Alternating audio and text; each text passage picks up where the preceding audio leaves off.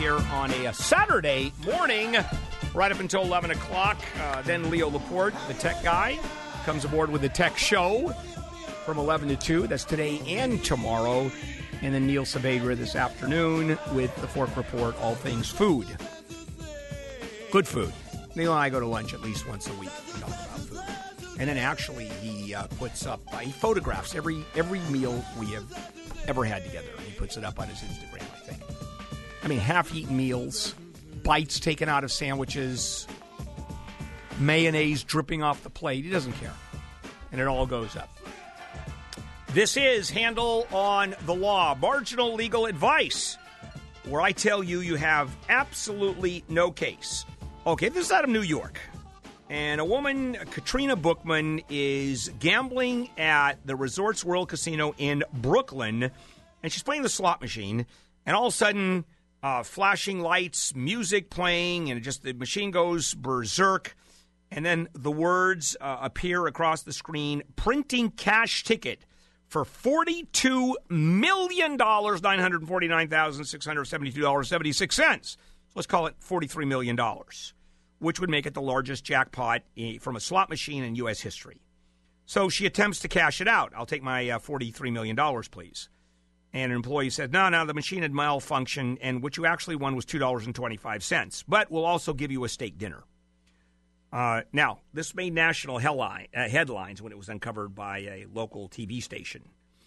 And people immediately drew comparisons to a case two years ago when an Iowa grandmother – was declined. Strangely enough, also a $42 million payout, and she was given a buck 85. And she took it all the way up to the Iowa Supreme Court that said you get a buck 85.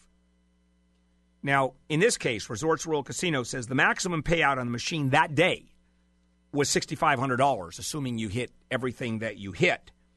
And that it had a disclaimer reading malfunct- uh, malfunctions void uh, all plays and uh, all pays and plays. And the casino said that Bookman actually printed a winning ticket, said she only won $2.25. She says she never printed a ticket like that.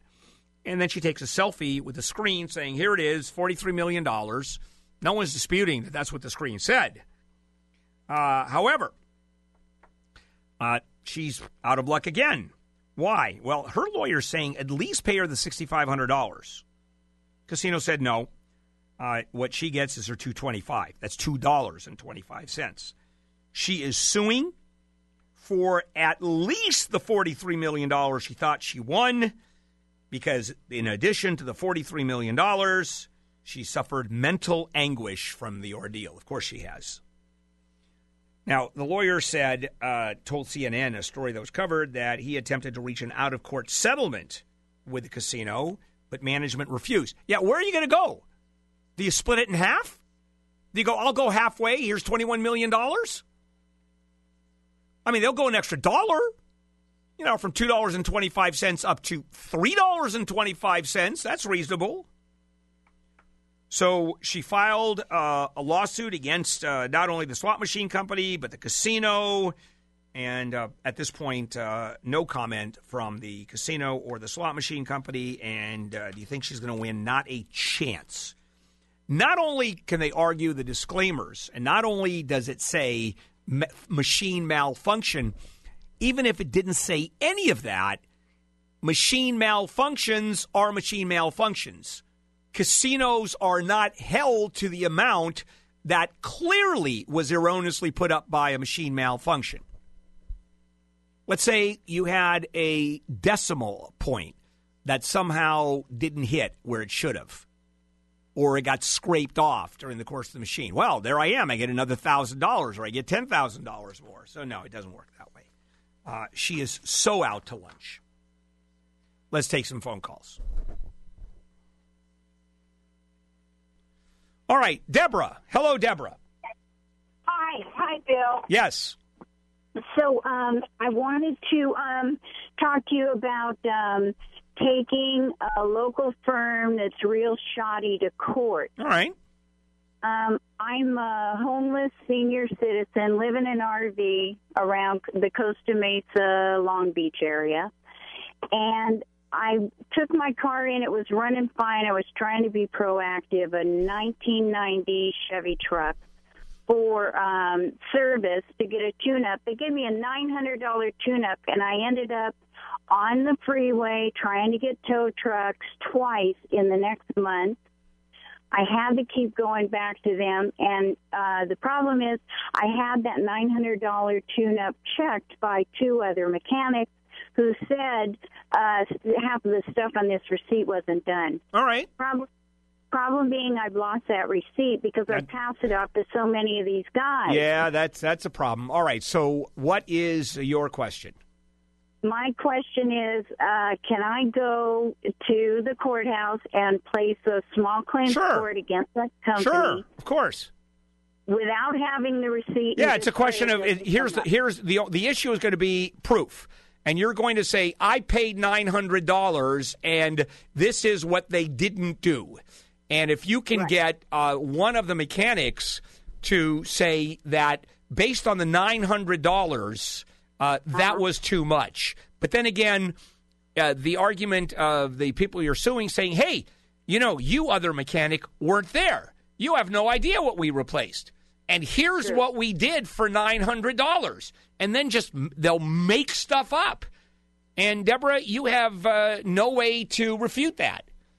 So well, eventually they might have to pro- produce a work. no, slip, right? no, no. You can now you can subpoena it. Now that you can do. And Does until you me extra money? No, no, it's part of the it's part of the lawsuit. Uh, but unless you subpoena it, they don't have to produce crap because you have to sue it. I mean, you well, have to sue. Already, you've helped me out tremendously. Okay. Oh, good for you. Now you have a car and you have an RV. No, I just have an RV. I'm trying to buy a car so I can get AAA uh, comprehensive insurance, but they won't give it to me without a a passenger vehicle. Okay, uh, but you, can't you get that with the RV? Can't you get that same kind of insurance? No, I had it through Progressive, and they said unless you have a passenger vehicle, we can't give you roadside assistance. Really? Well, then look for another insurance company. I mean, every insurance company is different, and I don't know any. I don't have RVs, so I don't know anything about them. As a matter of fact, uh, I just uh, I'm not a big fan of RVs. I took a ride once in an RV. I was doing uh, commercials for a a company that had RVs, and uh, they said, "Why don't you take one out for a weekend?" And so I took one out for a weekend, and Monday I stopped doing the commercials. I've never had a more miserable time in my entire life than driving around in an RV. You know, what am I doing? Uh, you know, whatever happened to hotel rooms? You have to park the RV, you have to set it up, you've got to, you know, balance it out, and you know, if you're and plug it into the, you know, the toilet thing and the electricity. What I mean, what a pain in the ass. You know, a hotel. You know, you go to the bathroom in a hotel. There's no hose you have to plug into the side. You just flush. True, you know. This is Handel on the Law. Julie Slater in the KFI newsroom with some news. More stimulating talk starts now. KFI, an iHeartRadio station.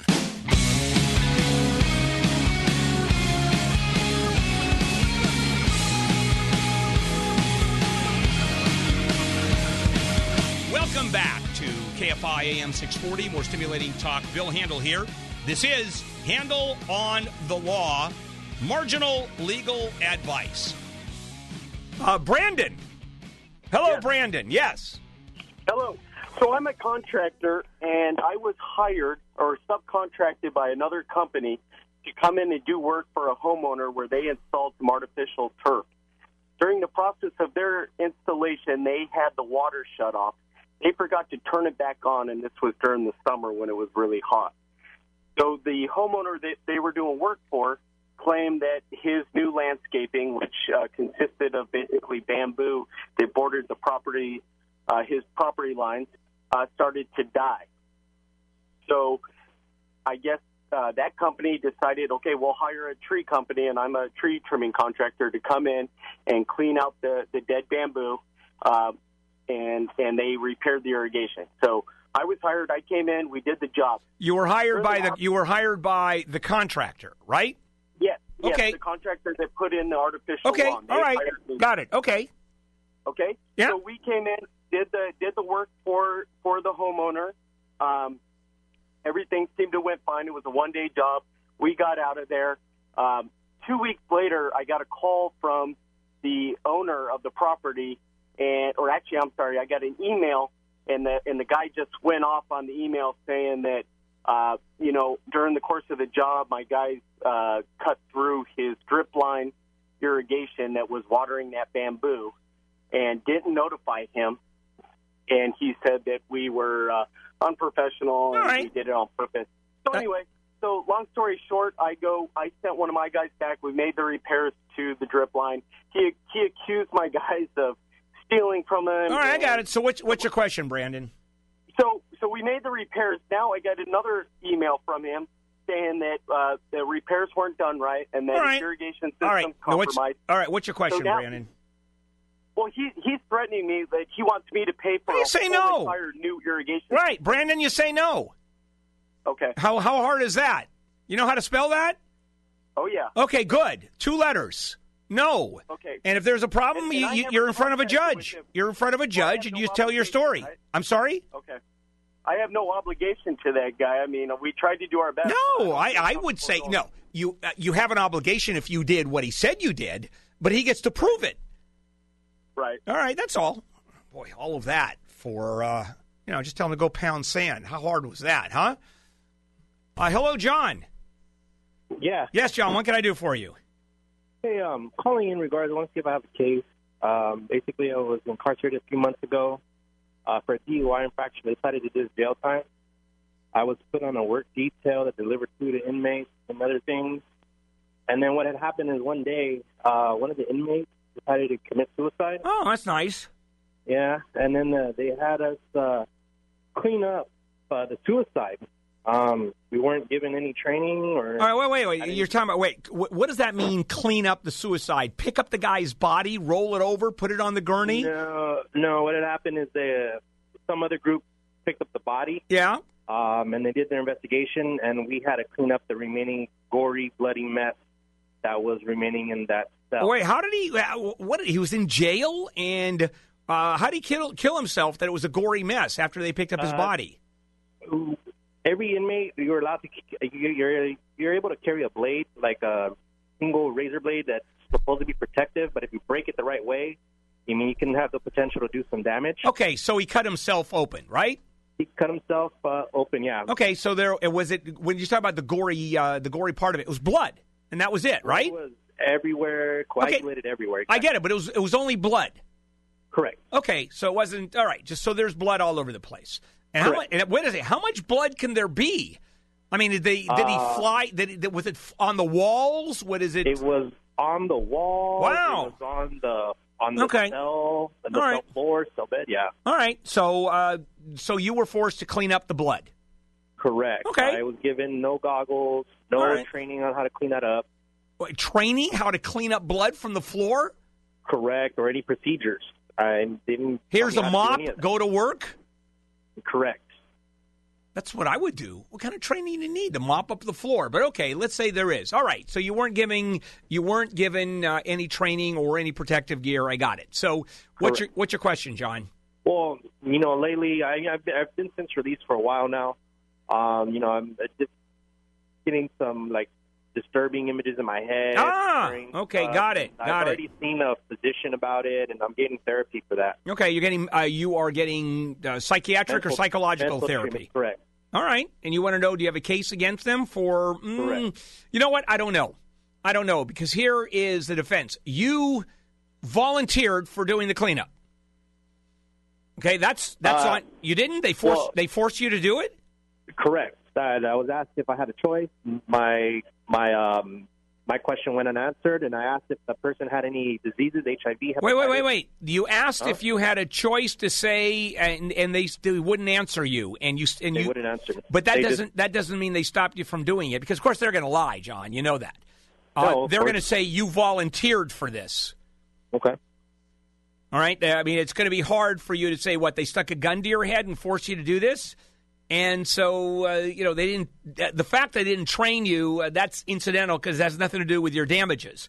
You don't have a disease. You don't have uh, any problem with the you know, blood and wait- HIV being in the blood, et cetera, and somehow hitting a uh, an open wound of yours. Um, Right. yeah, I don't. Frankly, I don't think so. Okay. I don't think so, John. Uh, Now, I've never had any mental problems before this until after. Like, I Yeah. Uh, but it's you know when here's the problem, John. Uh, It's hard enough even when they beat the crap out of you to, to sue the jail system. Uh, having mental problems due to the fact that you were cleaning up a cell that was full of blood, that's going to be a hard one to overcome. Even if you have a shrink that says you're completely screwed up because of this. okay. Yeah. So you know what? I'm thinking it's hard, uh, but you can certainly ask. Uh, so Oh. I'm so I'm assuming fruit punch is off the menu, right? You're done with that. Uh, I get All it. right. Thank you very much. Ah, he gets it. All right. That's uh, excellent. All right. This is Handel on the Law. And Julie Slater in the uh, newsroom. Julie, what's the news? More stimulating talk starts now. KFI and iHeartRadio station. Welcome back to uh, KFI AM 640, more simulating talk. Bill Handel here on a Saturday. This is Handel on the Law, marginal legal advice. Let's spark the fire. Okay, Lynn. Whoa. Hello, Lynn. Yes, ma'am. Hello. Listen, I'm suing my. All right. This is all right. Now, this is a, this is a very bad line. This is not working. You can hear me? All right. No, I, it's just a horrible line. Uh, hello, Nancy. Yes, hello. Yes. Um, my husband's mother passed away a year, a year and a half ago, Your whose mother? mother-in-law, Mother-in-law passed away. Okay. and she had two properties, and she supposedly sold one in 1990, and the other one she said she left to the boys. Well, now we're finding out the property she left for the boys was the one she actually sold, All right. and the other property is still in her name. Okay. That's easy. But the only thing is, the brother we don't talk to, so we don't know what he's done as far as probate or anything. Well, you can find out if there was a probate open. Just look at uh, the county in which uh, mother-in-law died in, and just throw her name into the registry, and you'll it'll pop up if there is a probate opened. And if there isn't a probate open, then you get to open a probate, and that is the three sons. Uh, they are the ones that are beneficiaries. They're entitled to the probate, or they're entitled to the property. And one of them walks in and asks the court to name uh, that per- person executor. How much is that house worth? Worth, Nancy? it's actually just proper land. Uh, how much is it worth? Gosh, I really don't know. I'd roughly guess maybe two hundred thousand. Well, that's probably worth it. That's probably worth it. And then uh, if there's a fight between the three of them, there's a fight. But probably not. So one of them goes in, asks to be executor, uh, gets the property, uh, gets the probate open, and uh, based on being executor, goes ahead and picks up the money, right? Sells it, gets the money, the proceeds, distributes it, and it's done. Okay, great. All right, that's Great. easy. All right. Nicole. Or Lynn. I'm sorry. Is that Lynn? Yes, this is Lynn. Okay, there you go, Lynn. What can I do for you? I'm suing my landlord for our deposit that we didn't get back. Okay. My my wife cleaned and scrubbed. All right. What's your scrubbed and all right, cleaned. got it? What's your question, Lynn? Okay, so the only thing I have, I cannot find when we paid the deposit. Is that going to be a problem? Sure, because you have no proof you paid the deposit. Are they saying you didn't pay the po- deposit? Well, she's she hasn't said that. She's offered. She me probably like will. I'm sorry. She offered me about like three hundred dollars, Out of what? Out of how much? seven fifty. Well, uh, it's going to be what the judge believes. Do you have a copy of? Uh, do you have a copy of the lease? I'm, I'm sure I do, Bill. I'm not. I'm not. All right. Here's but- here's the problem. If you don't have proof or a receipt, then it's your word uh, that in fact you paid the deposit. How how far back? How many years ago did you sign this lease? years. Eleven years. Yeah, we're gonna have a problem uh, finding out any uh, uh, any receipts on that one. Um, you know what I would do is um, I would take it, but that's me because otherwise you're going to be going to court and you are going to be arguing you paid the deposit. she is going to say, wrong, I gave it to them, and you have no proof that you paid it. Well, uh, yeah, I hear you. On the other hand, you say, but uh, but uh, here is your argument, uh, Your Honor. Nobody lets you move in without paying a deposit. Exactly. Except how much is the deposit? Exactly. Again. Okay, again, why you can say anything. So, and if you don't have a specific amount, uh, you have to sue for exactly some money, and you're going to say, uh, okay, uh, it was a thousand dollars deposit or seven hundred dollar deposit, and your landlord's going to say no, or the landlord's going to say it was three hundred dollars, and I offered him three hundred dollars. Yeah. Okay. So you're screwed every which way on that one for sure. All right, Nicole. I hired a contractor to do several jobs around my home.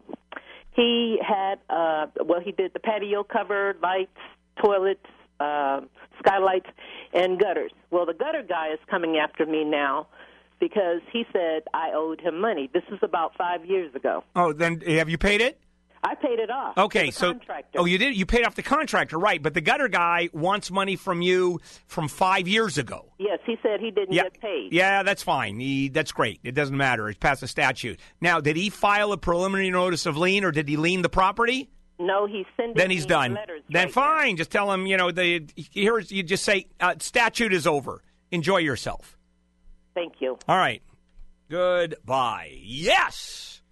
That's sort of easy, isn't it? I wish they were all that easy. Hey, Tony. Welcome. Hello, sir. Yes. Uh, question about um, liability in a car accident. Uh huh. So um, I was in a car accident. I was at sound at fault. Um, my policy limits are probably going to be less than the damages. Um, so I wanted to know how I can limit my um, vulnerability to my assets. Well, the only way you can do that is to uh, once there is a judgment uh, that's beyond what the insurance company pays. Although it's a little more complicated than that. How much your what are your limits? Uh, it was only twenty five fifty. Okay, and what are the damages? I'm not sure. Okay. Uh, I called the insurance. They said um, we're we're um, trying to haggle. All right. Well, what do you think? I mean, was the guy banged up? Was it the car? Uh, was it uh, surgery? What happened to the fellow that? They called an ambulance, and that's all I. Okay. Well, at this point, there's uh, you're not there to worry about it yet, and here's why. Because if you're talking about a twenty-five thousand dollar policy limit, then the issue becomes: Does the guy you hit accept the twenty-five thousand dollars, or does he go after you? Because if he accepts the twenty-five thousand dollars, then guess what? You're done. He's done. He waives any additional. Uh, he waives any additional issue of liability. In other words, he signs off and says, "That's it. Tony is done. I can't go after him." Now, Okay. uh, here it. Let's talk about your assets. What kind of assets do you have, Tony? I just have one property, but it's not. I, I don't reside in it. It's uh, All right. What What are the well? Uh, how much is it worth? What's the equity? the equity is about a hundred. All right. Well, that's enough probably to go after. So before I even get into it, you have to find out what the damages are. Uh, you have your insurance company is is representing you. Uh, you're aware of that, aren't you? Yes. Okay, and you talk to your lawyer because he's going to talk to the other side, and he is going to figure out what the damages are. So you're way, way premature on this. Yeah, I don't think it's at the uh, lawyer phase yet. Yeah, They're sure, still- sure. Well, then you then it's going to be. So at this point, you you just keep on going with your life. Got it. All right, just just way premature to start talking about this for sure. This is Handel on the Law. Julie Slater in the KFI newsroom. Being a person of faith means you not only represent yourself in this world, but you also represent God. Are you a good ambassador for God? I'll explain on this week's Jesus Christ Show.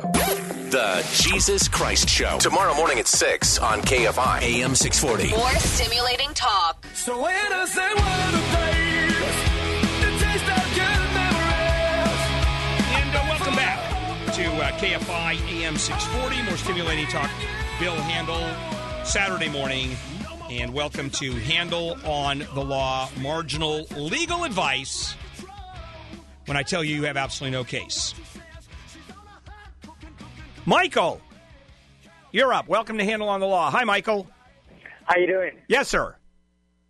Uh, yes, my question is uh, kind of a government question. Uh, with you know the people uh, being affected are Native American, and uh, my my brother married into this um, tribe of Native American people that live in Arizona, Mm-hmm. and their land has been. Um, some trucks showed up recently and doing uranium mining on the land, and you know this is very close to children playing in the dirt and in the river. You know, I mean. uh it's very dangerous for uranium to be anywhere around, like within, you know, hundreds of miles from children.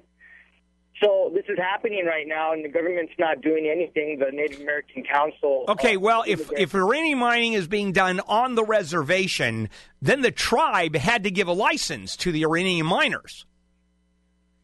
Uh, no, back in 1972, uh, the Supreme Court came out and and uh, denied uh, the the construction companies from going in there and doing it. But it just the another judgment is getting ready to come forward right now. There was um, Supreme Court. Uh, Okay, I'm I'm confused. I'm confused. So it's around kids, right? And uh, they're they the Iranian company, the mining company, did- didn't show up and start mining. They started. They showed up and started mining before the decision came out. It's not a question of decision. They had a contract. Well, the contract was suspended in 1972 by the Supreme Court. All right, so they're and they kept on mining after 1972. No, no, they just showed up recently in like the uh, last six months and started mining before the Supreme Court decision came out. Okay, so they're mining with no permission, no contract, nothing. They're just mining. They just went and mined, and uh, Okay, I, none of that none of that makes sense to me, Michael. But okay, assuming that they're there legally, which I don't understand, because if I just showed up at your house and started mining, uh, y- y- what? That's okay. it's not okay. But the thing is, is that the, the they have attorneys on this, and they just don't understand how could the, the this happen before the Supreme Court announced its decision. Because if there isn't a stay, if there's not an order to stop mining, and there is a contract, they can mine.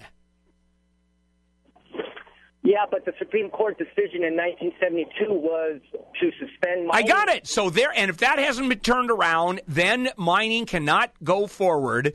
And you're saying is they're telling the Supreme Court, the mining company, to go pound sand. We're mining anyway. Is, is that the case? Well, yeah, they started Okay, mining before. I got it. And is the tribe? Did the tribe go to court and have a stay put on it? Yeah, December 15th. All right, so they did, and the and and the so they have a stay. So the court said, okay, you cannot mine until we have a decision. They're still mining. Well, we're waiting for that decision. Are Yeah, they still mining? Yes, sir. All right, in in violation of a court order, they're still mining. Yes. Okay, well that gets interesting, and uh, so I find that and the uh, the tribe doesn't want them to mine. No, this is around uh, children and families. Is the tribe want them to mine? No, sir. All right. And so you have a mining company that shows up with a court order that says you can't mine. The tribe doesn't want them to mine. So when they walk in and mine, uh, do they have guns? When the uh, the tribe says get out of our land because you're not allowed to do this, do they hold guns to their head and say we're going to mine No, come hell or high water? Because the land is in the Grand Canyon, and it's very difficult to just go and pick it, and you know, in the Grand Canyon. Wait, but how? impossible. So they're mining in the Grand Canyon. Yes, sir. All right, you're out of your mind. All right, we're done. It makes no sense. I mean, even if it is in the Grand Canyon, uh, did I get this right? Court said no. The tribe said no. They're telling everybody we don't care. We're going to mine, and their kids there. All right, good for you. I get so frustrated. Mario, hello, Mario. Welcome to Handel on the Law. Yes, sir. Yes, Yes. How are you? yes, sir. Um, I don't know why people ask me. My that all the question time. was Go ahead. I uh, had a corporation which I closed back in 2011. In 2016, I sold a home. I had my home with Chase, and that corporation also had a credit line with Chase. Uh, at the time that I sold the home, I put my Okay, hold on. You had a you, you, the mortgage was held by Chase, correct? yes, And yes. you had a corporation that also had its money in a separate Chase account. Yes, Okay, in a corporate account. Okay. nothing to do with me. got it. Uh, w- when I sold that home, deposited the money into my personal account, Chase took that uh, what was owed to them out of my personal account. Owed to And them. That was actually who owed the money? Was it the corporation that owed the money, or you owed the money? the corporation. All right, and so they took it out of a corporation account and moved it to pay what you owed out of a personal account. Do I have that right? Uh, no, they took it out of a personal account Right. to pay a corporation. Okay, I okay, the, okay, got it. Corporation owed the money, and it was a personal account. All right, fair enough. So, what's your question, Mario? Is that legal? No, well, it's, I mean, it's not illegal. I mean, but no, they're not allowed to do that. How much money are we talking about? talking about fifty-two thousand dollars. Yeah, that's a lot of money. So now what you get to do is you make a claim and you go, wait a sec, personal money. This is a legal corporation. It's a separate entity. What are you guys doing? Have you contacted the bank yet? Yes, And they're saying too bad, right? exactly. All right. Well, you get to go to a lawyer. Perfect. And there's not much else you can do. I mean, banks. Oh, gee, well, really, banks doing the wrong thing? Was it Wells Fargo got tagged with how many billions of dollars for just fraudulently screwing people over? Sure, why not? You know, shocker with banks. I'm a big fan of mattresses now. Really? You know, mattresses. I mean, the only problem is if you're incontinent and it sort of soaks through. This is Handel on the Law.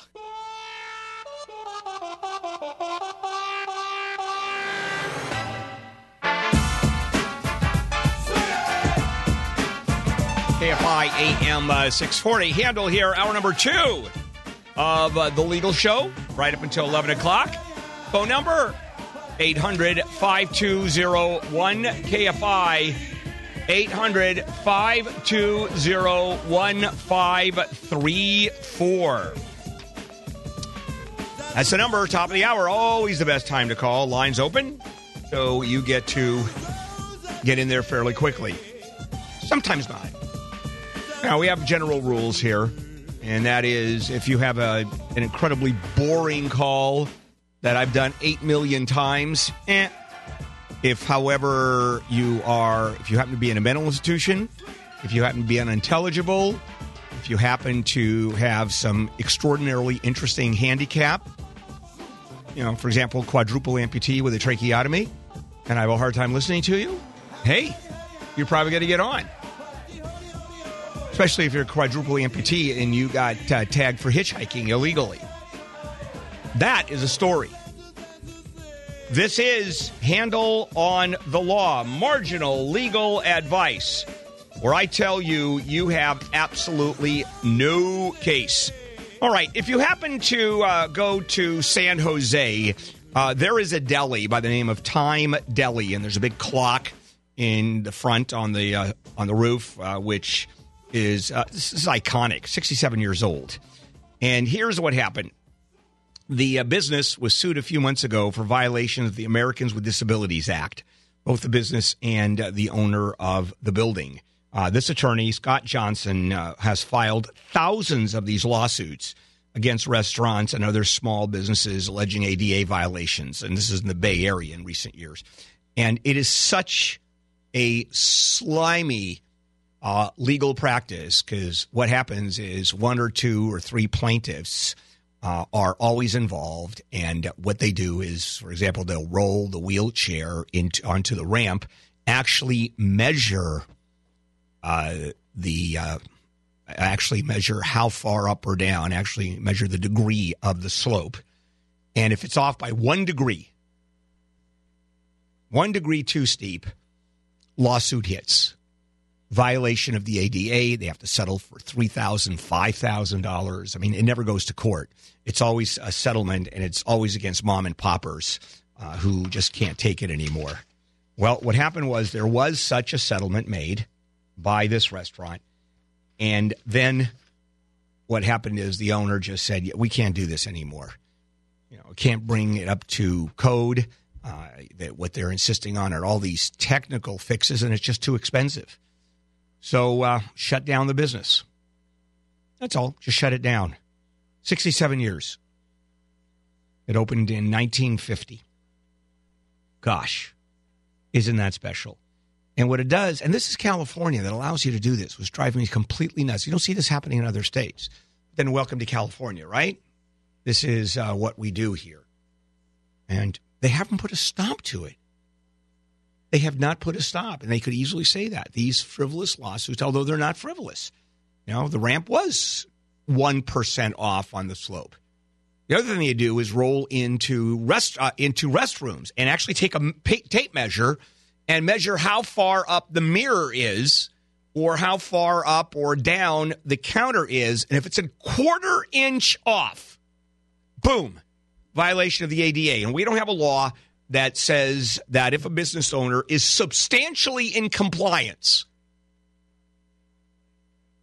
right, within a quarter of an inch, within one degree, and then it's up to the court to determine what substantial compliance is. And it doesn't take a genius to figure out that a degree is not going to do it. We don't have that.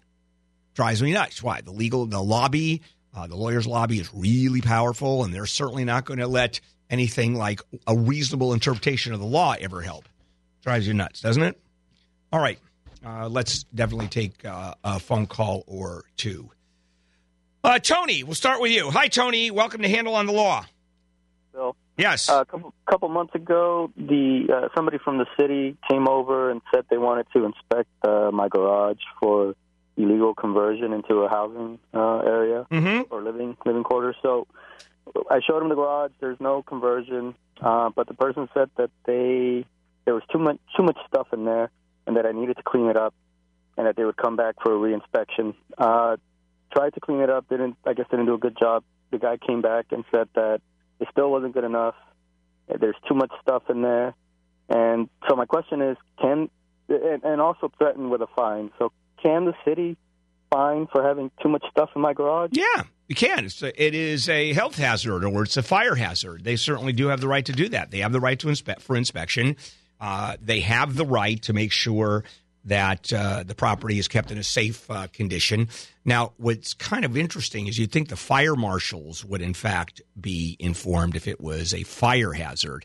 So I don't know under which uh, ordinance uh, the city inspector uh, indicated or stated that you have to clean out the garage. Also, it's kind of bizarre anyway. Uh, you wouldn't believe what my garage looks like. Oh, oh, wait a sec. For the city inspectors, it is sparkling clean. Everything in place. All right, not a scrap of dirt anywhere. Uh, but here, but here's the problem we have, Tony, and that is whether it's reasonable or not.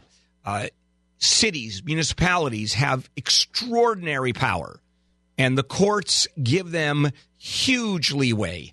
I mean, it takes a truly arbitrary and capricious act by a city entity, by an inspector, to have uh, the fine reversed or to have the decision reversed. And all they have to do is say, "Yeah, uh, we thought it was unhealthy. We thought it was uh, an unhealthy condition, unsafe condition." And here's a photo. And then last question: the fact that he hasn't given me any written warning or anything like that. Yeah, no, he has to give you a written warning. Oh no, they just can't do it. If he just uh, if he just says it uh, before you get a fine, they they have to give you a written warning and time to cure. Oh no, no, no, that they have to do. So when he says we're going to fine you, he is blowing smoke. I mean, you are entitled to due process, and due process involves here is why, here's the time you have to cure. Oh yeah. So uh, he, the guy is blowing smoke. But yes, uh, does the city? The bottom line is, does the city have the right to come into your house? The answer is yes. Yes. The right to keep the neighborhood, to keep the uh, property, to keep other properties safe uh, is uh, not only set in stone, but uh, it, it's very hard to argue against it. If there's any reasonable, even a shred of connection to a safety issue or a zoning issue, building and safety issue. All right, Paul. Hello, Paul. You're up. Welcome to Handel on the Law. Hi, good morning, Bill. Yes, sir. Um, went to uh, emergency room for an obstinate case of the flu this past winter, and um, I got I got a bill for like two hundred and twenty some odd bucks. I got had Medicare, of which I owed fifty eight, which is no big deal. You know, I sent it in, made sense. Now I got another bill yesterday for nearly a thousand bucks, nine hundred and ninety two dollars, of which I supposedly owe one hundred and thirty three. Again, I mean, it's not going to make or break me, but they have no, there's nothing itemized on this bill, and I don't know where they come up with this. Yeah, they have they they'll have to itemize it, Paul. If they go after okay. you, they have to itemize it. And uh, Okay. they, they can charge. I mean, they do. It's ridiculous. You go in. I've I've gone in the emergency room and I've looked at bills in there, and people have called me thousands of dollars. I mean, crazy, crazy stuff that makes no sense. And the Yeah, you reason. know, all- go ahead. Go ahead. I'm sorry. Yeah. Uh, all they gave me was like a couple of these, you know, these wooden paddles and some stuff for the conjunct conjunctivitis, and then uh, the rest of the stuff I bought. That was it. No, I get it. I get it. Why, did they give you? Did they give you any aspirin? Uh, gee, they didn't even give me that. I see. uh, Aspirin would have been twenty eight dollars a pill. Oh, maybe they gave me that. Maybe Ah, you see. So there's fifth. There, right there. You're talking uh, fifty six bucks for uh, Oh yeah. two aspirin. Oh, I'm not kidding. Uh, they Really? put a band aid on. Right there's twenty dollars or eighteen dollars or fifty dollars. I mean, it's insane. uh, They didn't give me aspirin. I was kidding. oh well, then you just saved yourself fifty eight dollars. See, it could have been a Yeah. thousand plus fifty eight. All right, but it, it is that crazy. So the it, it's and it's a whole horrible way they deal with business because they know they're not going to collect for a lot of people, so they hope they're going to collect. And Yeah, Medicare. Medicare is going to say, "Here's the amount of money we get," because Medicare effectively is socialized medicine. Uh, oh, which, I get it. you know, they're, sticking it to Medicare, basically. no, they're actually Medicare determines what they're going to pay. No, they're sticking it to you and they're sticking it to insurance companies. And what happens Oh, if you have medical insurance, the med- the insurance companies tells the hospital to go pound sand. They're not going to pay that much Yeah. money if you're insured. And then of course the government tells them to go pound sand. This is all we're going to pay, leaving you, right, the individual uh, getting nailed, and that's where they're going to try to collect the money. Now we go into fifty-eight dollars for two aspirin tablets that you can pick up at you can pick up at Costco a jar of a thousand for thirteen dollars. Yeah. Oh no, it's not thirteen dollars. It's uh, nine ninety nine for a thousand pills. Yeah. But none of that. Yeah. Okay. So, So you know, ask for an item, ask for an itemized, and then start uh, then start screaming at them. Okay. All right. so give them a call and find out. Yeah, yeah. Go, uh, hey, I want an, I want, an, yeah, I want an itemized, and then you start calling back. You go, excuse me, right? You gave me, you gave me an aspirin, right? You, Mm-hmm. uh, you had the doctor come out and look at my throat, and you know those little disposable uh, plastic things on the end of uh, the little instrument where they look down your throat and then they throw those away. Oh yeah. Yeah, yeah, those are eighty bucks. I'm talking about the Oh, plastic part, the disposable plastic part. Yeah. Yeah, tell them to go screw themselves. Uh, you definitely want a- itemize. Yeah, you want to know what, and then you're told. Yeah, yeah, plastic little uh, covers are eighty bucks a piece. This is Handel on the law. Uh, 800 5201 KFI. 800 520 1534. A couple lines still open. Let's go for it. In the meantime, Julie Slater in the newsroom has an update. Julie. Coming up today on the Fork Report, the best and worst fast food salads, and can making a margarita in the sun actually burn your skin? Also, where to get a free soft serve ice cream cone and a free burger this Sunday. The Fork Report with Neil Saavedra. Today at 2. KFI AM 640. More stimulating talk. It's a beautiful life.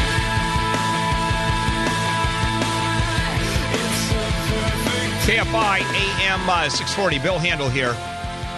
On a uh, Saturday morning, 800 5201 KFI, 800 520 1534. Welcome back. Uh, Handel on the law, marginal legal advice. All right, uh, Robert. That's a, kind of a weird one. Hi, Robert. Welcome to the show. Hey, how you know? Yes. Okay, here's the thing. We, when the uh, 110 and the 105 was under construction, we said we didn't want to move. They said, okay, what is it going to take? We want our mineral right. Okay, no problem. Next thing we know, we go back over there. The right sits on city property. So the state said, wait a minute, the, the city haven't accepted our our deal. I said, that have anything to do with me. He said, no, it doesn't. Now LAX is concerned because if I start drilling for hydrocarbons, they're scared it's going to be a blowout on final approach. Okay, I didn't understand three quarters of that. Uh, you're kind of hard to understand. So, uh, you 25 years ago, freeway is built over your property. I mean, you're sitting, uh, your property is under a freeway at this point, obviously a bridge area, right? Or is it? It's not a freeway like on the ground freeway. No, it's a 110 freeway. No, I understand, but is it? Uh, are, are we talking about property that they just built right through your property?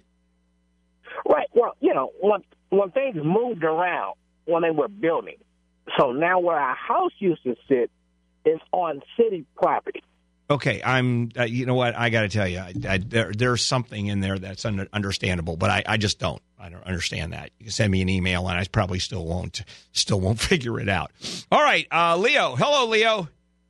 Good morning. Yes. Um, yeah. Um, I went to the our local city council uh, after not going there a while. There's a new mayor and new city council and stuff, and uh, we have, a, I guess, in the charter that you can bring visual aids to make a presentation to the city council and the constituents over the the cameras. And technology has advanced since back then, but back then they had uh, uh, several cameras, one towards you, so uh, people at home watching on Channel Three can see you, and one facing the city council, so they can city, see the city council. Mm-hmm. And they switch back and forth. Now this time they have uh, picture within picture. I noticed, but um, it's arbitrary on whether you know some of the public comments, um, whether they put the camera on the city council or on you, and it's it's frustrating because like the city managers and all that stuff um, when they make their presentations they have the city council in the big picture and the smaller picture in picture they have the city manager so you can see his face his demeanor you know his uh, persona and stuff like that and when the public uh, comment section comes along it's towards the city council they don't get to see you know Yeah, I get uh, it. So, all yeah, right, so I understand. So that what they're doing is they're limiting uh, the coverage uh, to and and not giving you what they used to give. Okay. Uh, so, what's your question? is that a violation of free, of, uh, free speech in any manner No. what can we do about it Show up at the city council meetings, and then you get the full view. It's an open meeting. It's an open meeting. Show up. You're not being precluded from going there and seeing whatever the uh, faces look no, like. I, I am showing up. I am. All right, then you got it. Then what do you care? Then what do you care? Well, the people at home, they, they, you know, you Let them show up. Let them show up. What are you going to do? You going to represent the people at home? What do you do? One, hire- In the charter, it says we have the right to visual aids, and if the people Okay, and you're getting visual see- aids. Now, the definition of visual aids, your definition of visual aids, obviously is very de- different than the than the definition of what the city council is of Uh-huh. visual aids. And since the city council has the right to even not broadcast it, they can even say we're not going to broadcast it. Then what do you do? Boy, there's a violation of First Amendment, right? I don't, I don't even know where First Amendment even fits in there. Uh, and then uh, you you still get to show up. No one stopped from showing up. And incidentally, even if it says in the city charter or by ordinance that the meetings must be broadcast, uh, it, unless it says the meetings must be broadcast such that uh, and anybody watching on Channel 3, in your case, has to see a full view of uh, the city council members and every member standing up and appearing before the city council. And there it is in writing. Then you have a violation, not a First Amendment. You have a violation of the council violating its own procedures. So here's what you get to do. You, you get to yell, you get to scream, and if they tell you to go pound sand, aha, you hire a lawyer and you pay the thousands of dollars, maybe tens of thousands of dollars. So the city council says at the end of it, ah, okay, we'll do the video so everybody can see. And you're out fifteen thousand or twenty thousand dollars. I think it's worth it, don't you? Well, maybe I should uh, bring a big mirror and project it back to the other camera. I think they're going to probably throw you out if you try that. Well, that's a visual aid, technically. So is running around naked and screaming, "Look at me!" and putting all the ordinances on your butt, your naked butt. That's certainly a visual aid, isn't it? A T-shirt with advertising, yeah. Oh no, no, no. We don't want a T-shirt with advertising. Which, by the way, you're allowed to wear. They can't stop you from coming in and wearing a T-shirt with advertising on it. That would be a First Amendment issue. 800 520 1KFI is the phone number. We actually have lines open. And here is what's going on. Occasionally we have a line, we have lines open such that I have to play Jerry Lewis singing You'll Never Walk Alone from his uh, old uh, uh, telecast. Remember the, uh, I think the MS, uh, muscular dystrophy or MD uh, telecast. And let me tell you, you do not want to listen to Jerry Lewis singing. Trust me. Do we give it 10 seconds so they know what's. Uh, here's what you'll be you listening walk to. Through a storm, keep your head up high. Now, if you are okay listening to that for half an hour, then don't call. Of the dark. If you want to stop that, you call. At 800 end of 5201 KFI 800 520 1534. And the All right, let's go to Julie Slater in the KFI newsroom. Julie. Please call everybody. Please call. Bill Handel, entertainer, philanthropist, political analyst. Tell them I'm funny. His one of a kind show has been informing the Southland for years. I mean, really funny. Bill fearlessly dives into the issues head first. Tell them about the thing I said the other day. It's funny. delivering his signature combination of insight and candor. Ah, you didn't tell them. Oh, yeah, and he's only on KFI. An iHeart radio station.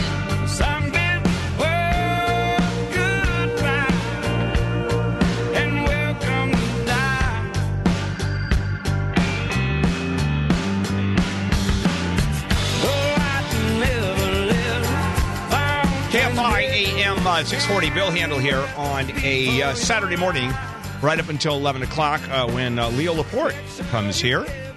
And that's uh, 11 to 2, Fork Report. Right after that with Neil Saavedra, Mo Kelly, 6 to 8. And then you have Monique Marvez from 8 to 10. And then Brian Suits, who is on from 10 to mid- midnight with the Dark Secret Place. And uh, tomorrow morning, Elizabeth Espinosa, 5 to 6, Jesus. Probably the most unique show in all of uh, radiodom. Uh, the Jesus Show from 6 to 9, and then Home uh, with Dean Sharp, the House Whisperer. And I think, uh, what's he? Oh, he's talking about flooring uh, today or tomorrow. All about floors, the kind you um, you step on. But that's most floors, isn't it? Uh, yeah, pretty much. Do I know my stuff for what? Right? I was a contractor at one time. Hard to believe. All right, welcome back to uh, Handel on the Law. Marginal legal advice, where I tell you you have absolutely no case. All right, uh, is that Alam? Do I have that right, Alam? Yes. Oh, okay. Say okay, Alam. Uh, Okay, where are you from, Alam? I'm trying to guess from the name. I have no idea. Pakistan. Some Mid Eastern Pakistan. country. Where are you from? Pakistan. Pakistan. All right. Yes. Got it. Yes, sir. Okay, what can I do for you, Alam? Sir, um, somebody, uh, when I came here about 20, 19 years back, I purchased a small... Wait, wait. You came here 20 years ago? About uh, 19 years ago. You know, you sound like you got here yesterday afternoon. You know that, don't you? Uh, I was in the military for 30 years, so my accent remains the same. Oh, I love it. I love the accent. Okay, go ahead. Sir, um, uh, it was a fraud because I was new into this country. I didn't knew, but anyhow... All right. What? was okay. What, uh, let me. I, I, as I interrupted you, you have to start from the beginning because I don't know where you were going. Uh, what was what was a fraud? The fraud was that, you see, whatever they have projected, it was not true, and when the escrow What? closed, What? What? What? What? What was not true?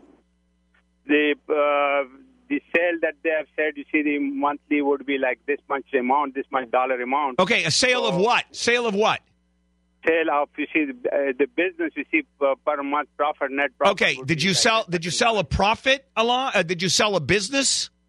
No, I bought a business. You bought a business. Got it. It's getting a little. let me just throw the questions because this is getting a little uh, complicated as you uh, start talking. All right. What kind of business did you buy? It was a little mechanic shop. Okay, mechanic shop. Do you do you still have the business? I still have it. Okay. So you bought the business. So now what's the dispute? The dispute was that the moment escrow closed, the manager who had promised to stay with me, he quitted, and the sale came down to like zero. So I went to the owner. I said, "Sir, this is a fraud. Either return my money." Okay, wait a sec. Uh, The, the the the sale went to zero, or the value went to zero. the value for- you could say you see like for example it was like three hundred thousand dollar when i tried to sell it it nobody would offer me more than forty thousand dollars Okay, so the business went down. Is that because the manager had left? yes because it was a fraud they had about three four stores so they were just cooking up the books so it was wrong All right, but you, did you do your due diligence on the books? that's what i said sir since i was new i was told All right, I so you got ripped off, but you didn't do your due diligence. Okay, so where's the dispute now?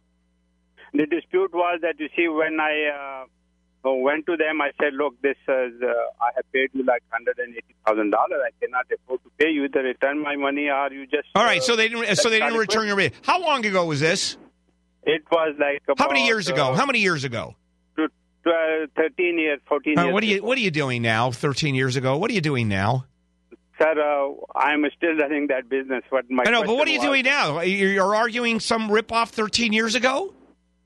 Uh, no, sir. If you could listen to my question. Then Well, you're making it difficult. Go ahead. Well, Ask your question. Okay, my question was that you see when I uh, I said uh, uh, I cannot pay you, so they kept quiet for the moment about uh, statute of limitation was to uh, expire one month before they sued. Alam, this was 13 years ago.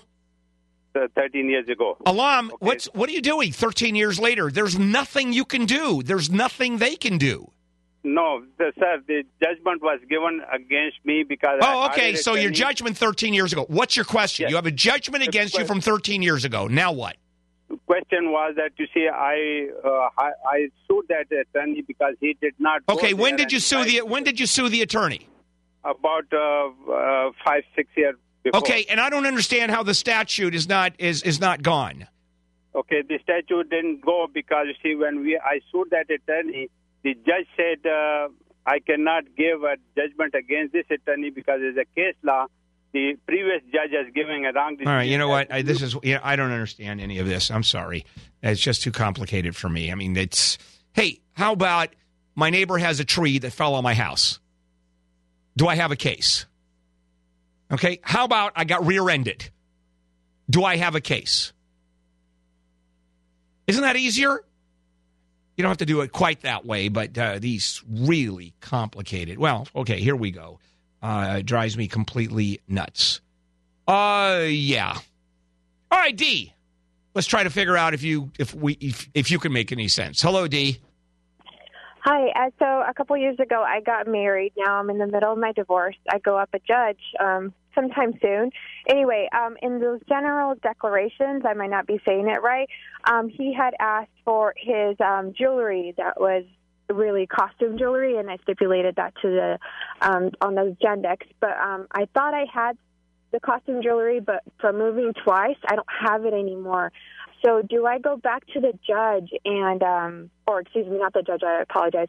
Do I go back to the courts and refile a new gen deck because I don't have it? No, I mean, Uh, he- I think what you, no, I understand. gold, So you were so you were to turn over jewelry that he claims. Well, does he admit it's costume jewelry? That's for starters. Um, he hasn't responded to it. All right. So it, the issue the issue is uh, is it costume jewelry? And if he says yes, it's costume jewelry. Yeah, you should have turned it over, but who cares? It's worth nothing. So it's not particularly relevant. Uh, Two hundred dollars worth of costume jewelry. Eh.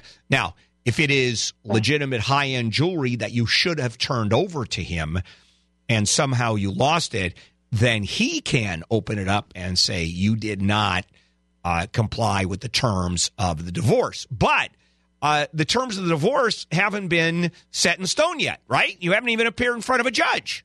Correct. I All right. haven't. And I mean, I'll even take a lie detector. Oh, yeah, it doesn't matter. Yeah, right. Lie detectors, like they care about that in uh, divorces. Oh, okay, Yeah, but because it- everybody, because wasn't. because You let me tell you, to you're gonna you're gonna fail the lie detector test. Your ex husband is going to fail the lie detector test. All the attorneys are going to fail the lie detector test, and there's a very good chance that the judge would fail the lie detector test. So uh, there, uh, so that doesn't work. So the point is, is that in your declaration, did you put down you have the jewelry and you will give it to him? I put that it was costume jewelry, yes. Okay, then that's it. Then that's what you say. It was costume jewelry. You lost it, or you can't find it. That's all. During the course of the marriage, you, you can't find it. Now what? What would you like me to do? Okay, perfect. I That's it. So I, I you know, it's way behind uh, before. So you thought you had it. Turns out you didn't have it, uh, and uh, that's simply not part of it. And he turns around. Oh, they did have it, and the judge goes, okay, and he says it's worth hundred thousand dollars. Okay, prove that it's worth hundred thousand dollars. Prove that she had it, uh, and uh, then he gets to prove it, and then there's an offset. Now you're fine. You know, you just hey. Uh, thought I had it, don't have it. It's costume jewelry, anyways, worth forty dollars. Now, what would you like to do? It's the big nothing, is what happens. This is Handel on the Law. All right, Julie Slater, a news update from the newsroom. Don't you think your floor deserves a little more respect? Every day it's there holding you up, putting up with forgetting to wipe your feet and your stompy little temper tantrums, and people saying things like, pick yourself up off the floor. Like what? That's a bad thing? And what do you do? You just stand there and let people walk all over. This week we're talking floors on home. Don't miss it. Home with Dean Sharp, the House Whisperer. Tomorrow morning at 9 on KFI AM 640. More stimulating talk. Some people got the real problems. Some people out of love. Some people think I can solve them. Lord heavens above. KFI AM uh, 640. Bill Handel here on a uh, Saturday. Welcome back to Handel on the Law, marginal legal advice. Hey, Saul, you're up. Welcome to Handel on the Law. Saul, Oh, you're up. Yes, me? sir. Is this me, Saul? Uh, sorry? This is, this is an easy one. All right. All right? I live in an apartment complex, and my landlord... You know what? This is it's getting a little hard to understand. Uh, are you uh, you're on a cell, right? Let's see if we can get a better signal Yeah, I'm here. on a cell. That's better. Yeah, that's better. Okay, sorry, sir. Okay, I live in an apartment complex, and my landlord was supposed to spray for bugs. Well, I was out gardening, replacing the peat moss, and I got bit by a bunch of these mosquitoes. So I got lots of bumps on it by ointment and lotions now. Can Yeah, those bumps I know on mosquito bites. Yeah. So can I sue him because you're supposed to spray for the bugs, and I got bit. Yeah, and of course, no, no, of course you can. rashes. Absolutely. I mean, you can sue. Right? I yeah. You can sue for mosquito bites. How many? How many Okay. rashes? How many rashes do you have, Saul? I got one big rash. One big one. You don't have any other rashes. One big one. Big one. Do you have? A, do you have any? Do you have any other rashes like small ones? No, no, just the one. Just one. God, I I, One. I wish you had half a dozen rashes because uh, if you had six, that makes the case six times more valuable than uh, just Okay. one rash. Okay.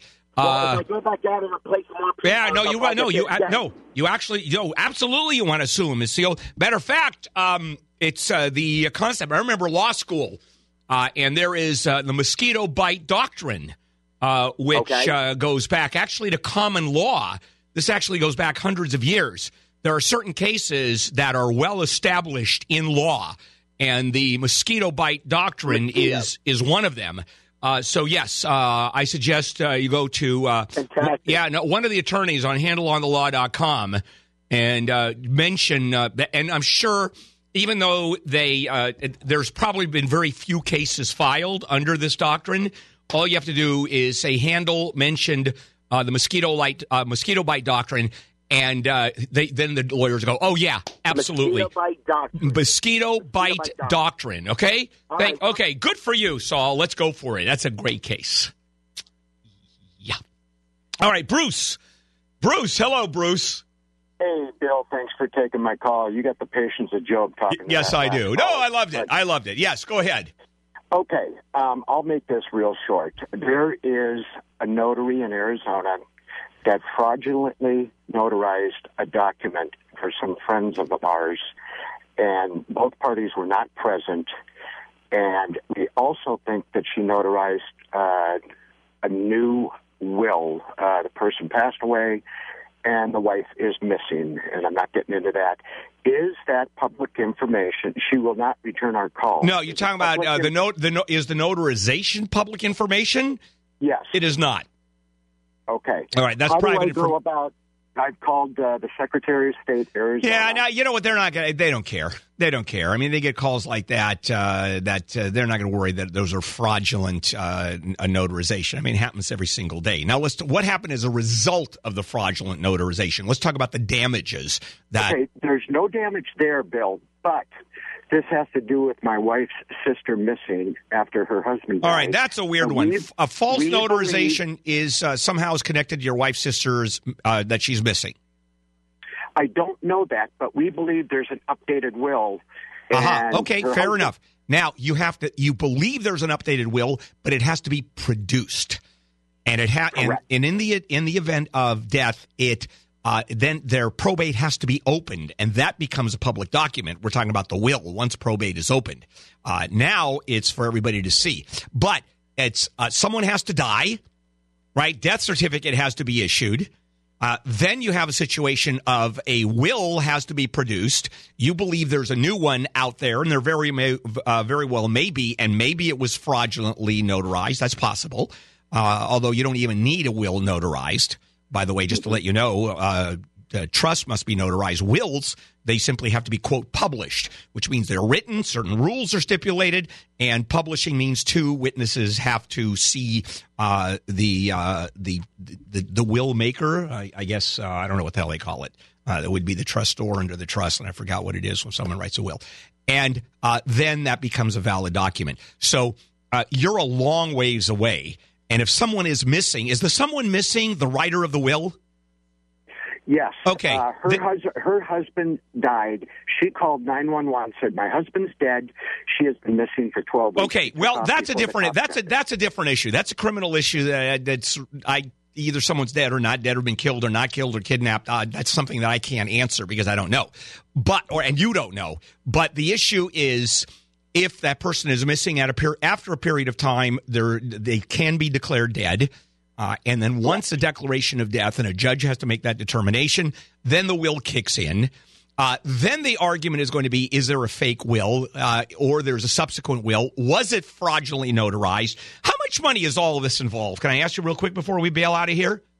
Absolutely. Uh, they own thirty four properties. Okay, so it's big. It's big money. Okay, uh, so if there is a will that is produced, if a probate is open, and you think you're a beneficiary under the will, uh, then no, they're they're going off a 2002 will. Doesn't We matter if there's. It doesn't matter if there's a new will that is produced. That's when you worry about it. Right. Otherwise, you don't. You don't worry about it. They can write 50, 56 wills after the fact, and it's the last will that is produced. This is Handel on the law.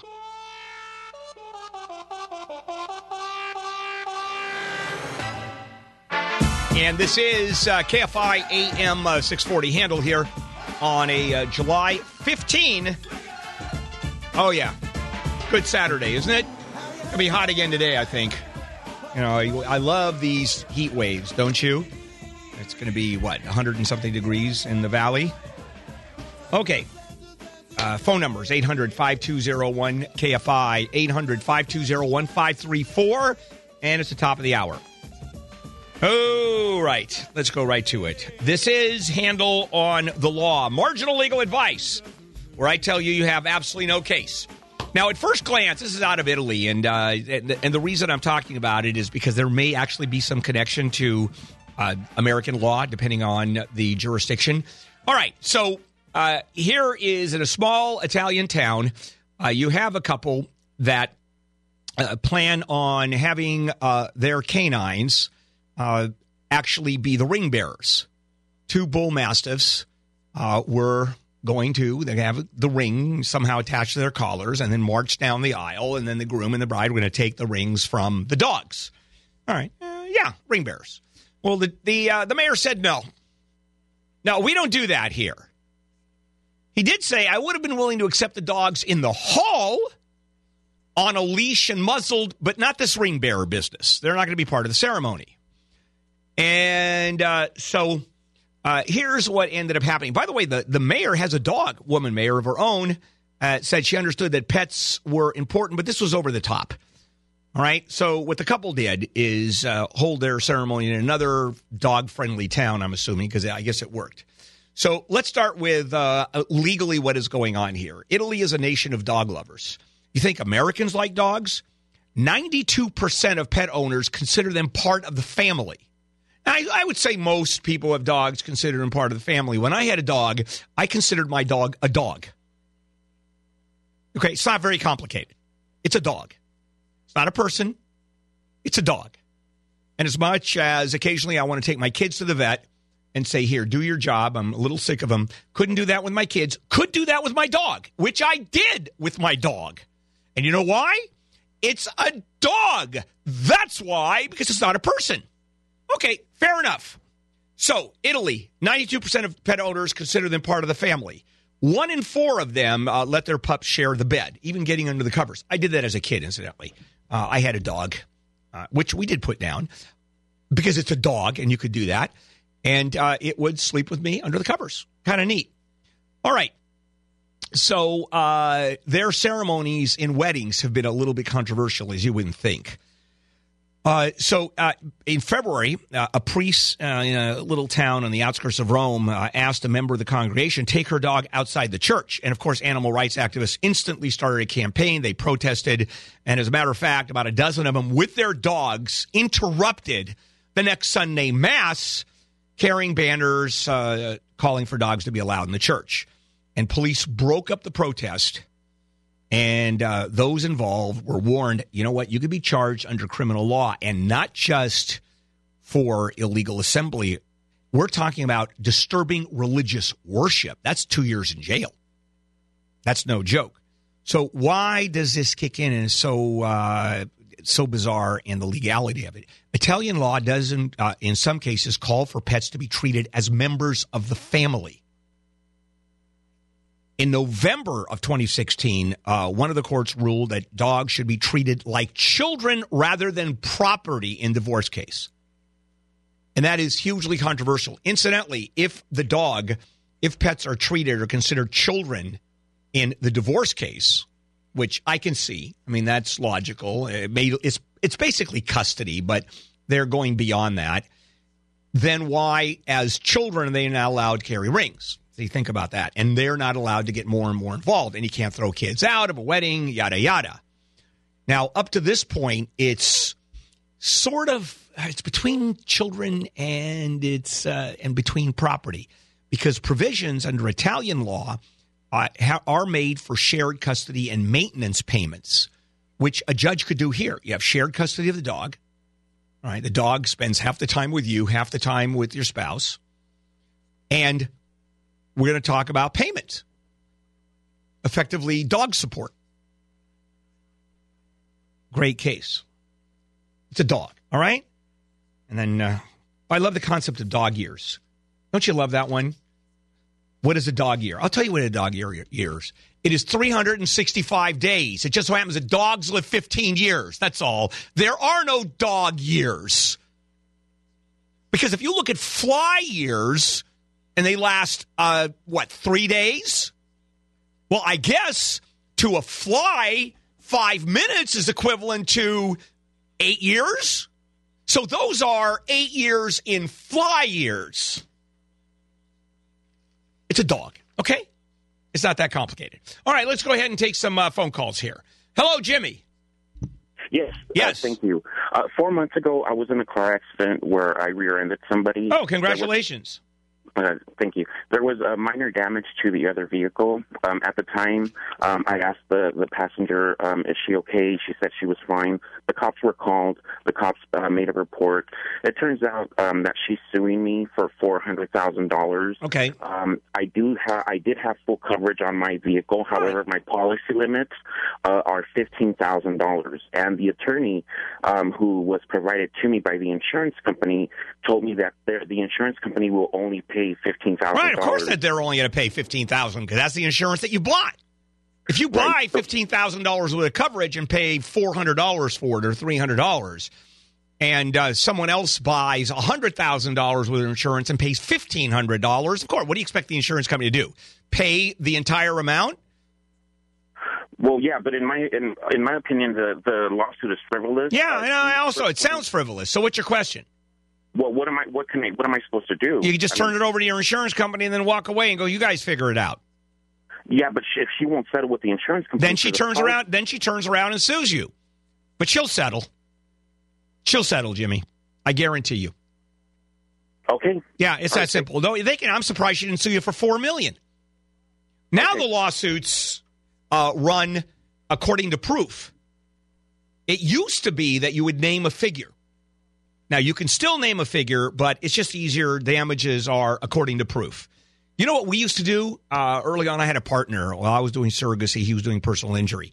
Is it would be the phone book number. Honest, honestly, he we would open up a phone book. He would take the number, whatever it was, 789 4627. The lawsuit was seven million eight hundred ninety thousand dollars. I mean, that was it. We would just pull a number out.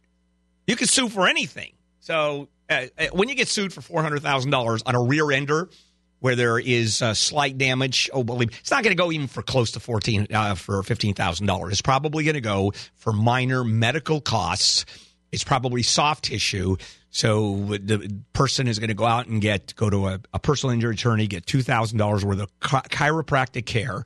Uh, lucky if the insurance company will write a check for the two thousand dollars. Probably not. And uh, that's the way it's going to run. Nothing more, nothing less. The real ding is you're going to get a point. An accident with injury on your insurance record. So next time the insurance policy rolls around, you may end up getting dinged. Of a one accident, I, they, I think they let you have. This is Handel on the Law.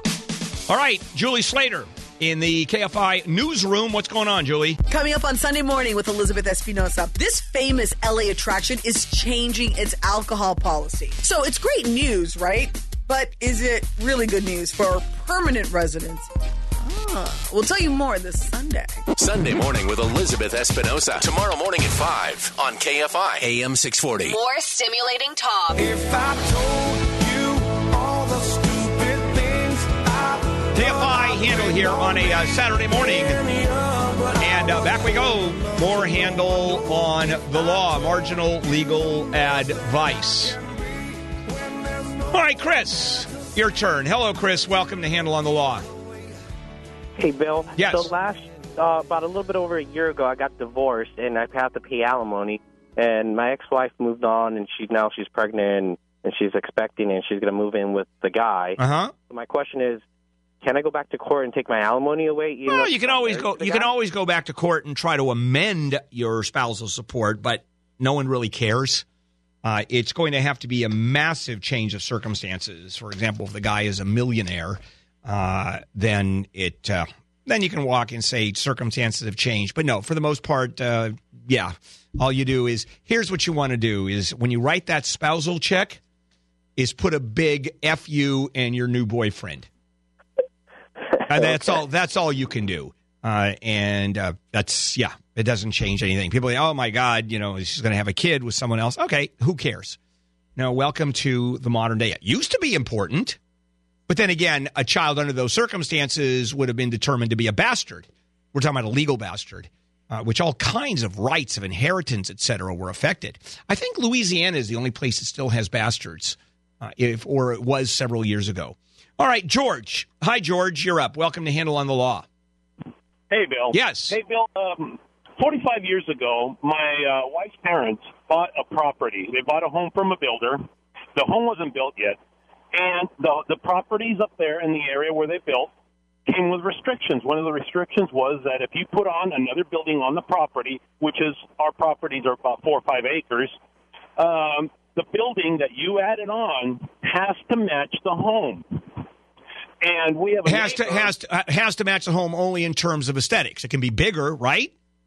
Yes, sir. Yes, sir. Okay, it's just a question of the look, the outside look of the home. Effectively, it's sort of a homeowner association kind of thing, except it's a city ordinance, or is it? No, it's a, res- it's a it's a restriction, restriction. that was put on by the developer. Yes, sir. Oh, interesting. Yes, yes, sir. And uh, well, what happened last year is he was digging. He was digging to put a foundation, and I go, "Hey, dude, what are you doing? You're on our property. You're eight feet on our property." And he said, "No, this is my property." I said, "No." I said, "I'm to have. I'm to go to the county." I go. I called the sheriff. We got an injunction. We stopped him in his tracks. I went to the county, and I went to the county seat where all the uh, tracks are, are filed. Well, I got the exact measurements of the property, and curiously enough, I found all these restrictions. These restrictions say that if you're going to add on a, a, pro, a building to your property, it has to match the house. End of story. So, and I approached him and I said, "Here." And I said, "Look, dude, here's the property line." I didn't mention nothing about the building. Okay, there's two issues here. I'm I'm. I'm confused. One issue is about uh, the uh, the mandate that it has to look like the other piece of property on it, which I sort of think is up in the air at this point. Uh, but the other one is building on your property. How are the two connected? Okay, uh, what I that's how it all got started. No, it doesn't matter how it got started. How are the two connected? Okay, uh, what he did is when we when we established the boundary line, the property lines, he built this building, the steel building, looks nothing like his. Okay, but that doesn't property. that doesn't matter. That doesn't matter because it could be an outbuilding, and uh, you can all that's, that's Uh-huh. an argument. I mean, you're going to be in court forever. It could be a shop, a workshop. It could be anything, and he's going to argue it's not. It is not a structure. It is not a home. It is not a residence. But that's not the point. Is he building on your property? No, sir, no. But here's another interesting thing. After the lines were drawn, I had a survey crew go out there because I was going to put up a fence. Yeah. He put up his building, but his eaves are hanging over. So he is property. building on your property. I don't know if that that. Yeah, that does it. If on part of his building, yes. If part of his building is on your property or above your property, i your property is not just the ground. I mean, it goes up. So, oh, okay. yeah, that's the issue. Forget about looking at it and doing the same. You're mixing up two issues. The answer is uh, is if he is building on your property, you smile and say, "Get it out of there." And incidentally, there's probably a setback anyway. I can't imagine that he can build right up to the property line. I can't Yeah, even be. it's I, I, I can't imagine that that would happen. So the guy's in violation. Bill? what? You, you know what? The out there, we're in the county. Basically, you could do whatever you want. Okay, so but he can't. Okay, fine on that one, but he can't build on your property. So you tell him to move the damn thing or move the eve back, and then you sue him, and uh, you go to court, and he's in violation. I mean, it's clear, and he's going to be responsible for tearing down whatever building it is. He'll be forced to do that. And uh, hopefully, depending on uh, the law, and I don't have the law in front of me, uh, he's also responsible for legal fees. Okay, the thing about the matching, I mean, that's just, yeah, I have no idea what that has to do with anything. This is Handel on the Law.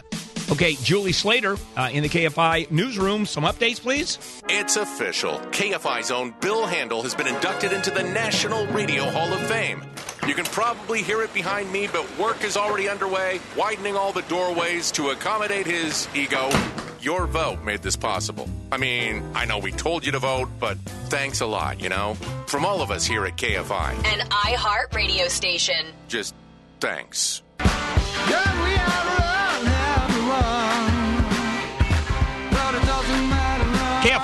AM uh, 640 Handel here on a July 15th Saturday. All right, back we go. More Handel on the Law. All right, David, you've been there for a while. What can I do for you? Hello, Mister. Yes, sir.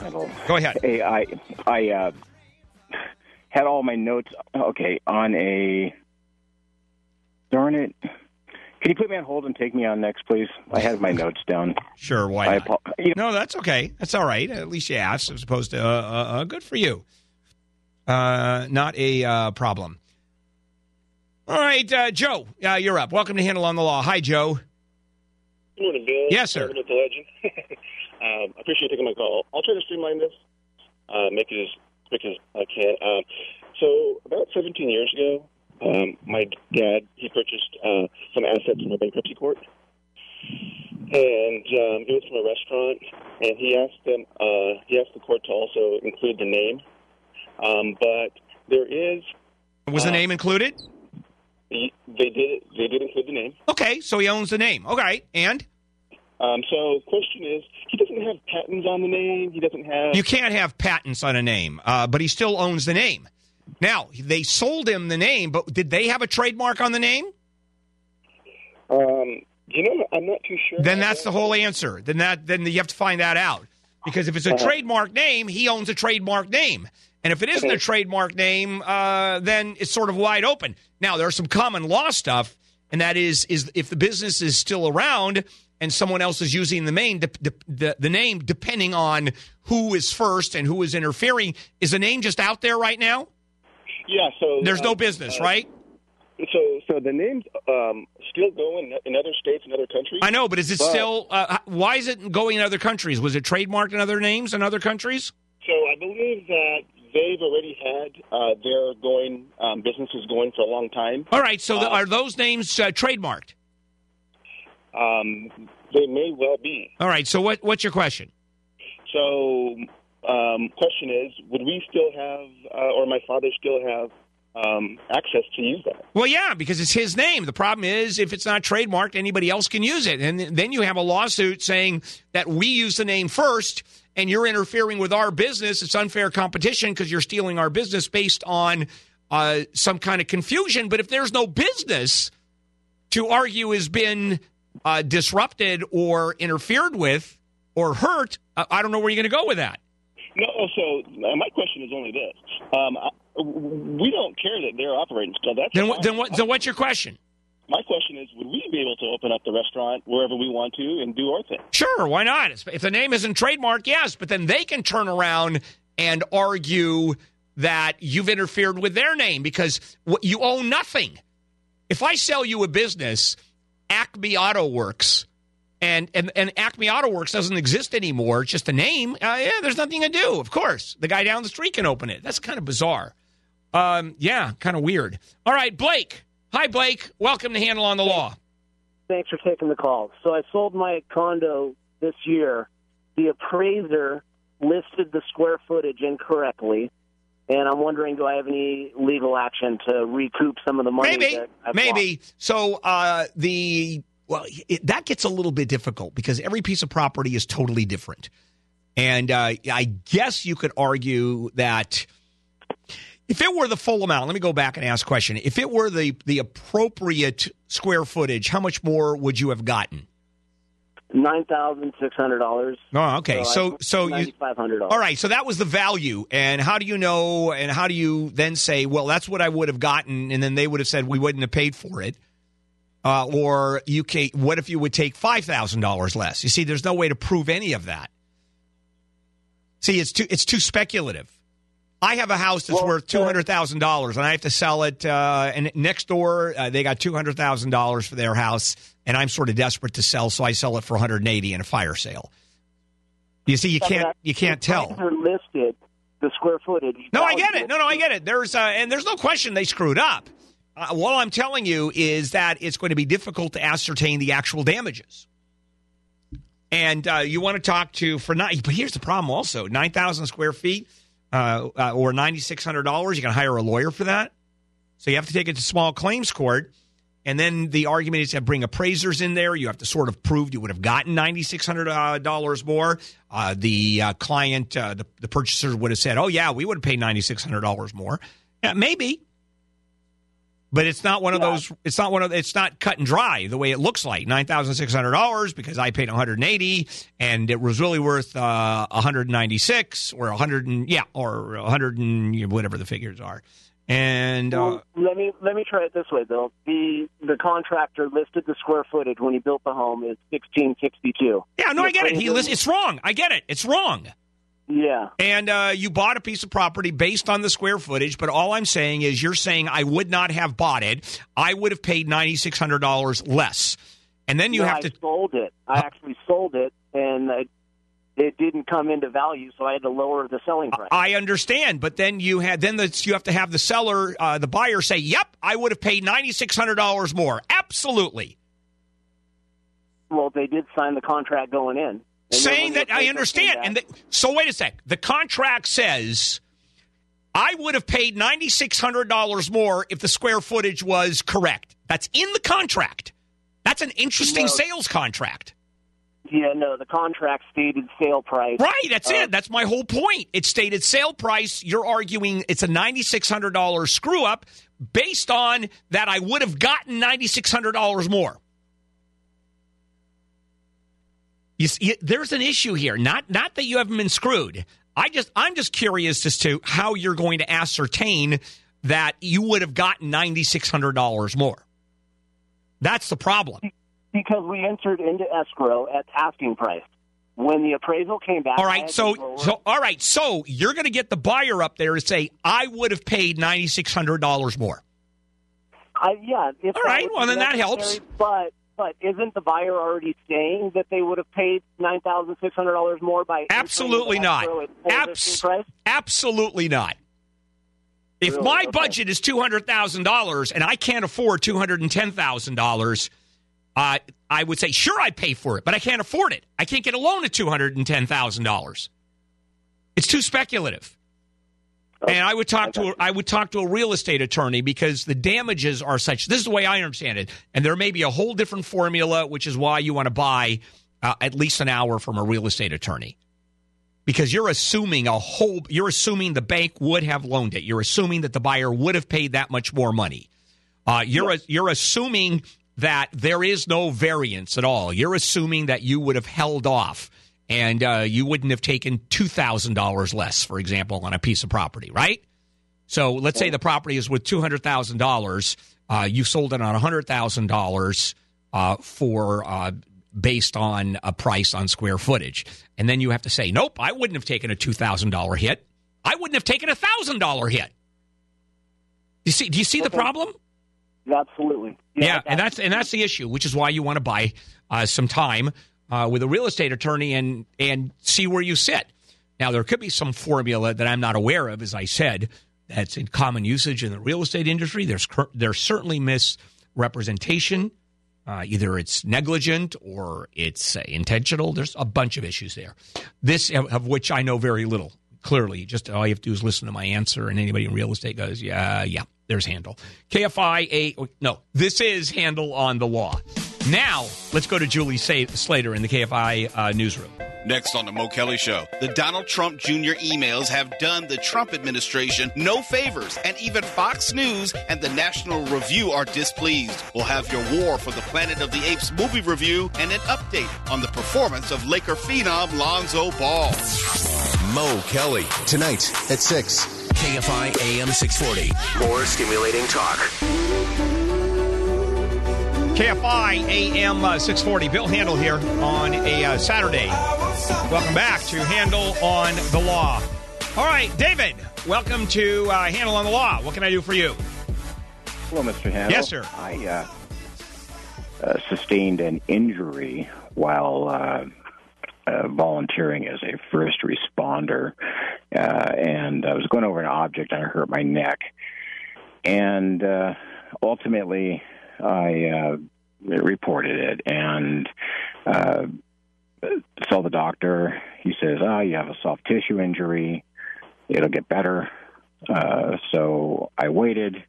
Uh, didn't go away. Went back to him. Uh, he did an MRI. Uh, just said he didn't see anything. Uh, still in pain. Uh, complained about it.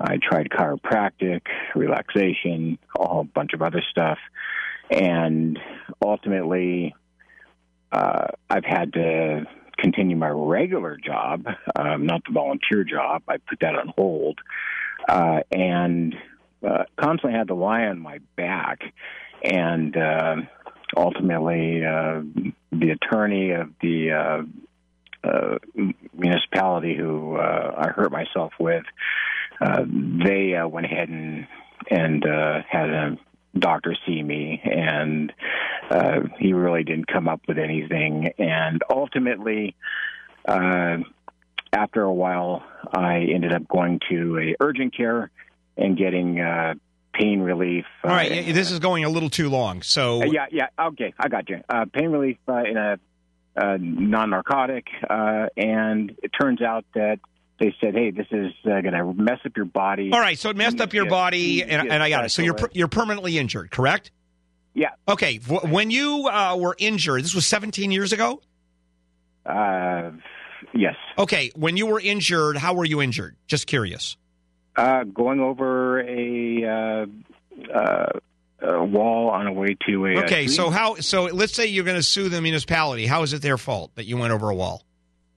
Oh no, actually, uh, the whole thing was uh, the point where uh, I just wanted to be taken care of. No, I get it, but that- but I get it. But how is it their fault that they have a duty to take care of you?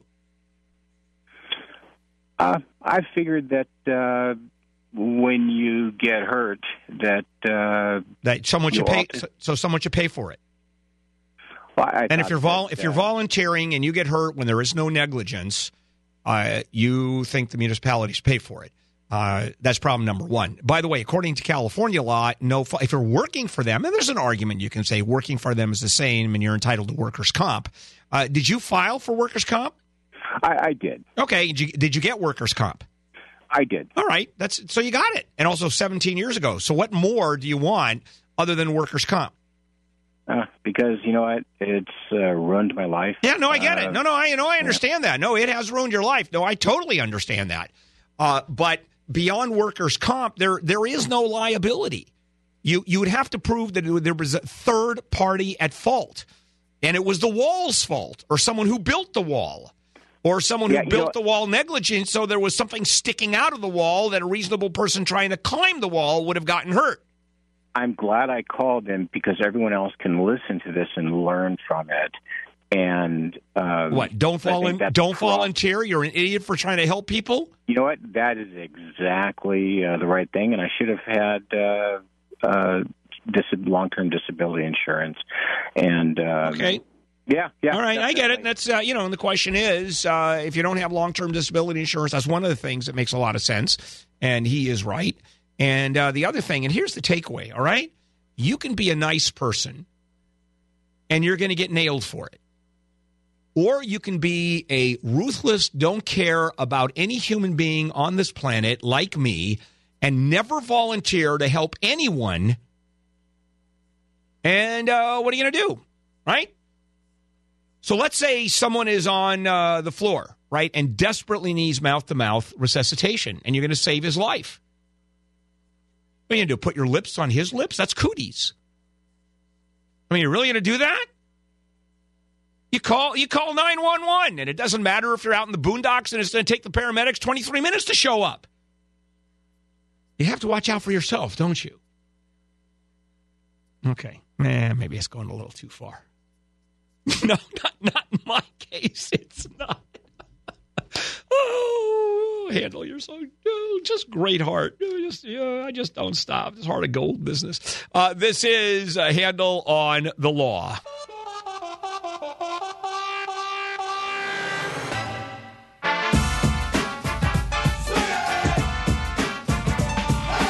KFI AM uh, 640. Bill Handel here on a Saturday morning. This is Handel on the Law, marginal legal advice, where I tell you you have absolutely no case. All right, uh, U.S. Uh, Appeals Court just ruled in a Wisconsin case and upheld Wisconsin's right to work law. And this is a ongoing battle between unions and uh, people who don't want to join unions and the law. And this is such a huge deal. And here is what's going on. All right. Uh, you can't be forced to join a union. That is effectively, that's almost slavery. However, what a union can do if you work at a certain place is they can force you to pay into the union, not union dues, because you're not a member, but the equivalent of union dues. So you have to pay and get none of the benefits of being in the union. And so it sort of forces everybody to be in the union, right? Because what are you going to do? You're going to pay the equivalent and not get any of the benefits, or are you going to pay and get the benefits? So uh, uh, it, it means that everybody is in the union, and uh, it uh, the unions now control. Well, uh, there are right to work states that say no, you don't have to be in the union, and you don't have to pay. The unions counter saying, but wait a minute, if they get if they don't not forced to get the union, but they're still going to get the same benefits because in reality, if I'm paying someone ex union wages, I can't have someone do the same thing and work for me and I pay competitive rates. It just doesn't work that way. And so, therefore, we want to be able to force people to pay the equivalent of union dues. Well, uh, the unions have said if you don't do that, it totally decimates us. I mean, look at this. Uh, you don't have to pay. You still get our benefit because we've negotiated on your behalf. You have not paid us anything, and effectively, you're getting our benefit uh, for free. And what ends up happening is if people do get the benefits and don't have to join the union, what do you think is going to happen? They're not going to join the union, which decimates the union. Then it becomes the honor system. There, there- no one has any honor. So the unions are saying we can force the issue. And that's what this lawsuit is about. Well, they lost. Uh, the unions lost. You can't do that. Uh, the Constitution, according to the uh, Constitution, according to what the court said, does not protect a union's right to take money from non union members. And that's precisely what the court agreed. Of course, the union said it's un- it's fundamentally unfair for the unions to be required to provide services for free. And uh, th- that's going to go up to the Supreme Court, whether it wins or not. And so, uh, California, for example, is a right to work state, right? You don't have to join the union except un- unless there's a collective bargaining agreement where management agrees you have to join the union. Then it becomes a union shop. Here at my radio station, not the syndication part, because that's non union. Uh, this show, for example, happens to be syndicated. And it's uh, all over the country, as you know, that uh, when you listen to this show, I get calls from all over the country. And then if you really pay attention at all, you'll know as little as I know about California law, I know far less about a law of insert name of state here. But that part is non union. On the other hand, I work for KFI, local radio station in Los Angeles, where I go Monday through Friday. That's a union job, that's a union shop. You have to, someone who works here has to join the union. unless and, and you're not working here if you don't, which really pisses me off. Because uh, you know why do I have to join the union? Well, because that's just the way the collective bargaining works. So it's a huge, huge issue. Uh, in February, Missouri became the 28th state to pass right to work legislation. And this is the ongoing battle. It's going to be a good one, too. We'll see what happens. All right. Uh, let's go ahead and uh, take some uh, phone calls here. All right. Here's one uh, that's been hanging around. Shirley, I'm trying to figure out what, what this is about looking at the computer. What can I do for you? I work at a medical lab of an, uh, with employees, about 20 of us, and one of the uh, one of the employees has accused me of stealing drugs out of her purse. And I have been working there now for two years. I've had no issues. I she posted it on Facebook a week ago. I do not have Facebook. I had no clue that she said, "Hey, watch out, folks." Yeah. Shirley, Shirley's out there stealing medication. Okay. What happened to you at work? Uh, have they fired you? Have you been reprimanded? They have not fired Okay. me. I have gone to human resources and they won't take up any issue because they said she has to make the claim. She has to make the claim about what? You. Uh, Me stealing the, all the right. out So. I would also go to human uh, resources and say that she's out there uh, and uh, she is accusing me of stealing drugs here. And uh, do you want to do anything about it? Hoping that uh, hopefully HR is going to do something about it, disciplining her. Other than that, uh, she slandered you, is what's happened. Right. You have defamation and you have a cease and desist letter. And theoretically, you can go ahead and uh, sue her for damages. Problem is, you have to. It's it's uh, it's it's per se. In other words, that's uh, I think slander libel per se, in uh, which it hits one of the big four, which means you don't have to prove that in fact she did it. She proved herself that she did it. Now the issue damages, and so you know you haven't been damaged particularly, Not at this point. right? You're And you and but I'd send her a letter. Okay. I'd send her, and I would even ask, uh, uh, uh, "Do you want to spend a couple hundred dollars for a lawyer to send a letter?" Correct. Then you do that, and then that All right. hopefully, and hopefully that puts uh, the fear of God in her. She's getting a lawyer, a letter from a lawyer saying, uh, "You better stop it right now and remove it from Facebook, or we're going to go after you." And you're, and those you, can write a pretty scary letter, and there are lawyers that'll do that. So that's uh, absolutely the way I would go. Leroy, hi, Leroy. Welcome to Handel on the Law. Yeah, go ahead. Hello. Yeah, Bill. Um, I have an issue with a collection agency. Okay. Okay, my issue is I owe them uh, thirty eight hundred dollars. I sent them twenty nine hundred and seventy three dollars. Now they want me. I told them I can give them a hundred dollars a month on the rest of it, but they said no. You have to give two hundred All right. because it needs it needs to be paid off within four months. Okay, what's your question? My question is, can I just send them the hundred dollars? Sure, and they either accept it or they sue you for the difference, or they don't accept it. Yeah, they're it's they're calling the shots, Leroy. You owe them the money. Okay, but I'm make, I'm making my uh, I'm making um you know I'm, I'm trying to pay them off. I understand. So they have a couple of choices. They can go ahead and accept the money, or not accept the money, or sue you at the end of it. And if you've paid them off, if you pay them hundred dollars a month, and by the time uh, they file a lawsuit against you and you're paying $100 a- a month. So let's say it takes three months. So now you're down another $300. And do they go ahead and sue you for the difference and get a judgment of which uh, you're not going to be able to pay off or you don't want to pay off? And uh, it's just a hassle for them. But no, they are they can do what they're doing, Leroy. They don't have to accept your $100 a month. Matter of fact, they don't have to accept any payments. They can simply say, we want it all.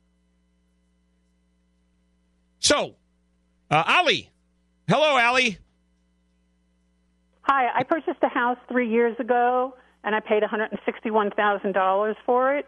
I saw on the tax bill that I was being taxed at a rate of 185. When I brought it to the assessor's office, they said that I had to wait because they only reassess properties every eight years. Well, that was this January.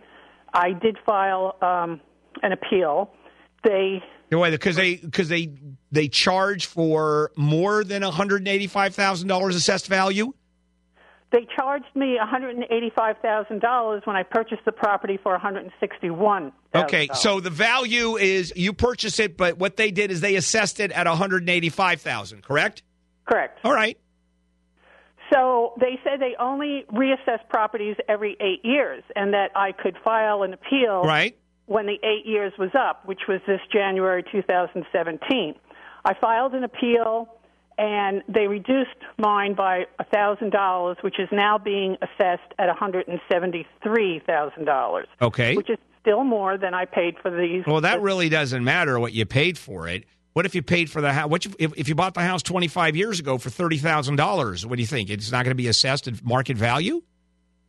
Well, they're uh, they're making up this market value. Yeah, they do. And then what you can do as part of your appeal is you bring in and you file a, a- an appeal and you bring in uh, assessments, right? You bring in bring in comps, I did. and uh, then they didn't want to hear the comps. Correct. All right, then you file a lawsuit. Oh, okay. Well, I went up before the board. Okay, and you've gone through all of your uh, you've gone through all of your administrative remedies. You've exhausted them. So what's left now is to file a lawsuit against the assessor's office. Okay. And uh, how much are you overpaying? Uh, I well, I from what I purchased the property for, or for what? Well, here is a problem: is uh, what you purchase it doesn't necessarily mean what the assessed value is. Okay. It depends on the law. You, this is uh, North Carolina. Alamance County, North Carolina. All right, North Carolina. So uh, all I can do is tell you what it's here. The the uh, the way the assessor's office works here, where I live, it's based on purchase price, and then thereafter, it's based on market value, and they can assess as often as they want. But uh, but that's the law here, and then it's a question of uh, practically how how long are they're going to assess. And then they determine the assessment price, and you can appeal it. As a matter of fact, when the economy really tanked and property values just dropped dramatically, uh, what people did is they immediately went to the assessor's office and said, our, pro- our value is not anymore theoretically $500,000. Now the property's worth $400,000. The assessor had to change it. I did that in Utah three times. And it worked and it worked for you, right? Yes. yes so the only well, it obviously doesn't work in North Carolina, Ali or Allie. It's it, it. So what you have to do is go through the the process, which you did, the appeals process. The last appeals. Once you finish the last appeals, then you take them to court. And I don't think you're going to win. Uh, and it's going to cost you a fortune, and you're going to suck it up. And the good news is you have a property, and how big a house is it? two bedroom, two bath. Two bedroom, two bath, uh, for one hundred eighty-five thousand dollars, right? No, I paid one sixty one. It's now being reevaluated Okay. one seventy. All right. So you paid one hundred sixty-one thousand uh, dollars for a house that here would cost you six hundred thousand dollars. So uh, great deal for you. And how much are the taxes on the hundred and seventy-one thousand dollars assessed value? I believe it's uh sixteen hundred. Hmm. It's a townhome. It's an attached. No, home. it doesn't matter. It doesn't matter. Uh, it's still it's the value of the property. So you're paying one percent, which is about right. That's what they uh, they charge. It's one percent. So uh, you can go ahead legally. You have the right to take them to court, and that was the final answer. But man, you're going to have a real tough time on that. You are because if uh, the assessor can say this is a reasonable value, what do you think court's going to say? No, they don't. They say yes to the assessor because remember what I've said. Municipalities, administrative, local administrative agencies have enormous power, or at least the court says you have enormous power and we're not going to get in the way unless something is crazy. That's not crazy. This, well, we're crazy. This is Handel on the law. Okay, Julie Slater, a news update from the KFI newsroom. Don't you think your floor deserves a little more respect? Every day it's there holding you up, putting up with forgetting to wipe your feet and your stompy little temper tantrums, and people saying things like, pick yourself up off the floor. Like, what? That's a bad thing? And what do you do? You just stand there and let people walk all over. This week we're talking floors on home. Don't miss it. Home with Dean Sharp, the House Whisperer. Tomorrow morning at 9 on KFI AM 640. More stimulating talk.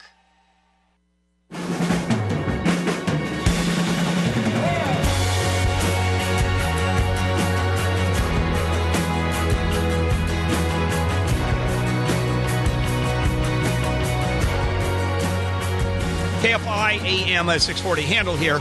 Back we go. More Handel on the law, marginal legal advice. Uh, hey, Joe, uh, you're up. Welcome. Hey, uh, Bill. I do beach and surf videos. Um, I like to shoot the finals or the, the some of the surf contest heats and stuff. but uh, they try to get you to get a permit, or they they'll say you're on private property and stuff like that, and they don't want you doing that. Okay, I don't. and I don't see any signs up or anything like that. doesn't even matter. They can have all the signs in the world. It doesn't matter. It's a very few beaches are private, and I can't imagine that any kind of a surfing competition would be on a private beach. Uh, I think I don't even know if there are private beaches anymore. Uh, well, maybe they're grandfathered in, but uh, you know it's public beaches. Even when you go to Malibu, uh, the colony in Malibu, those are the 15, 20 million dollar homes. Spielberg has one over there. David Geffen has one over there. I think Jack Nicholson has one on the water. They're in this little that little section. That beach is public. It, okay, yeah, I see them getting hassled sometimes. yeah, they there. do. But that beach, they cannot stop you. If there are people out on the beach and you're videoing it uh, and they stop you or try, you call the police. Well, it's the police that are. Oh, then okay, then then you got a problem. Then you have then there's a big problem because if the police are going to take the side of those people and uh, the owners, uh, then there's not a whole lot you can do about it, Joe. Okay, no one, no one's taking the side of any people. It's just I'm there, and then they'll come up to you and they'll say, "Do you have a permit for this?" I don't understand why you need a permit to video on the beach. Exactly. I don't get it. And you Yeah. say, uh, and and you ask where. I would ask the police officer, and where do I get a permit to video on the beach? Who issues a permit? Well, they want you to go downtown and get it in by. A permit to walk the beach and to video on the beach? Yep. Oh, come on. Well, uh, yeah, yeah. I don't even know which agency you would go because it's. I don't think they can stop you from uh, videoing on the beach. It's a public place. So, am I like a pr- protected under the First Amendment? No, like, no, no. Yes, no. Yeah, first, like first- yeah. I love First Amendment stuff. Yeah, actually, it probably is First Amendment. But as, as soon as people start talking about First Amendment, I, I want to blow my brains out uh, for sure. Um, all right, John. Uh, hello, John. You're up. Welcome to Handel on the Law. Hi. Uh, basically, I, I worked for about a year and a half for my former employer, and uh, he wasn't paying overtime. So I went to the Department of Labor, uh, the wage and hour uh, department, and the investigator uh, went over there to, to my former boss, and he got all the information. He, and in the beginning of July, he told me the, ca- they they settled the case, and that, that they owe me about sixteen thousand dollars in overtime pay. And Ju- in the beginning of July is when they were supposed to pay them, send the check to the Department of Labor, so the Department of Labor would call me and I would go pick up my check. Uh, it's been, I guess, about two weeks almost, and they haven't paid their. Uh, All right. Well, two weeks. Two two weeks is uh, that that's pretty early days because it. Uh, I wouldn't worry until it hits a month, two months. But the bottom line is. Uh, is uh, it says on the screen that they've declared the company's declared bankruptcy? Is that true? Not yet. They were supposed to pay all the. Okay, drivers. got it. So they're not going to pay, assuming they're going to de- declare bankruptcy, you've got a problem on your hands because there's no money to pay you. Although, when you're talking about any assets that are being sold, uh, any money they have, you're at the front of the list in terms property. in terms of getting. Well, then the property's going to be sold, and then you will get paid. There's only one entity that's above you in terms of being first in line to get paid, and that, that's the ta- the government with taxes. Then you come. So if there are any assets, if there are no assets, it's gone. I, I think you've got a big issue on your hand. Is in no money, unless they hold the directors personally responsible, and then that's another issue completely under what uh, what rules that the uh, directors, the boss, would be held on a personal responsibility. Although uh, that is, I don't know how easy that is. All right, this is Handel on the law, and there's Julie Slater in the KFI newsroom with a news update. Bill Handel. The Republicans are saying we're going to save a pile of money. This is going to make a lot more sense. Obamacare is a disaster, but we're going to have more for less. He'll always be frank. The Democrats say we do better for more money. At least they're honest about it. But he'll always be Bill. At least they say, here's what we're going to give you, and we're going to tax the hell out of you to get there. Bill Handel. That's honest. Mornings from 6 to 10, only on KFI. An iHeart radio station.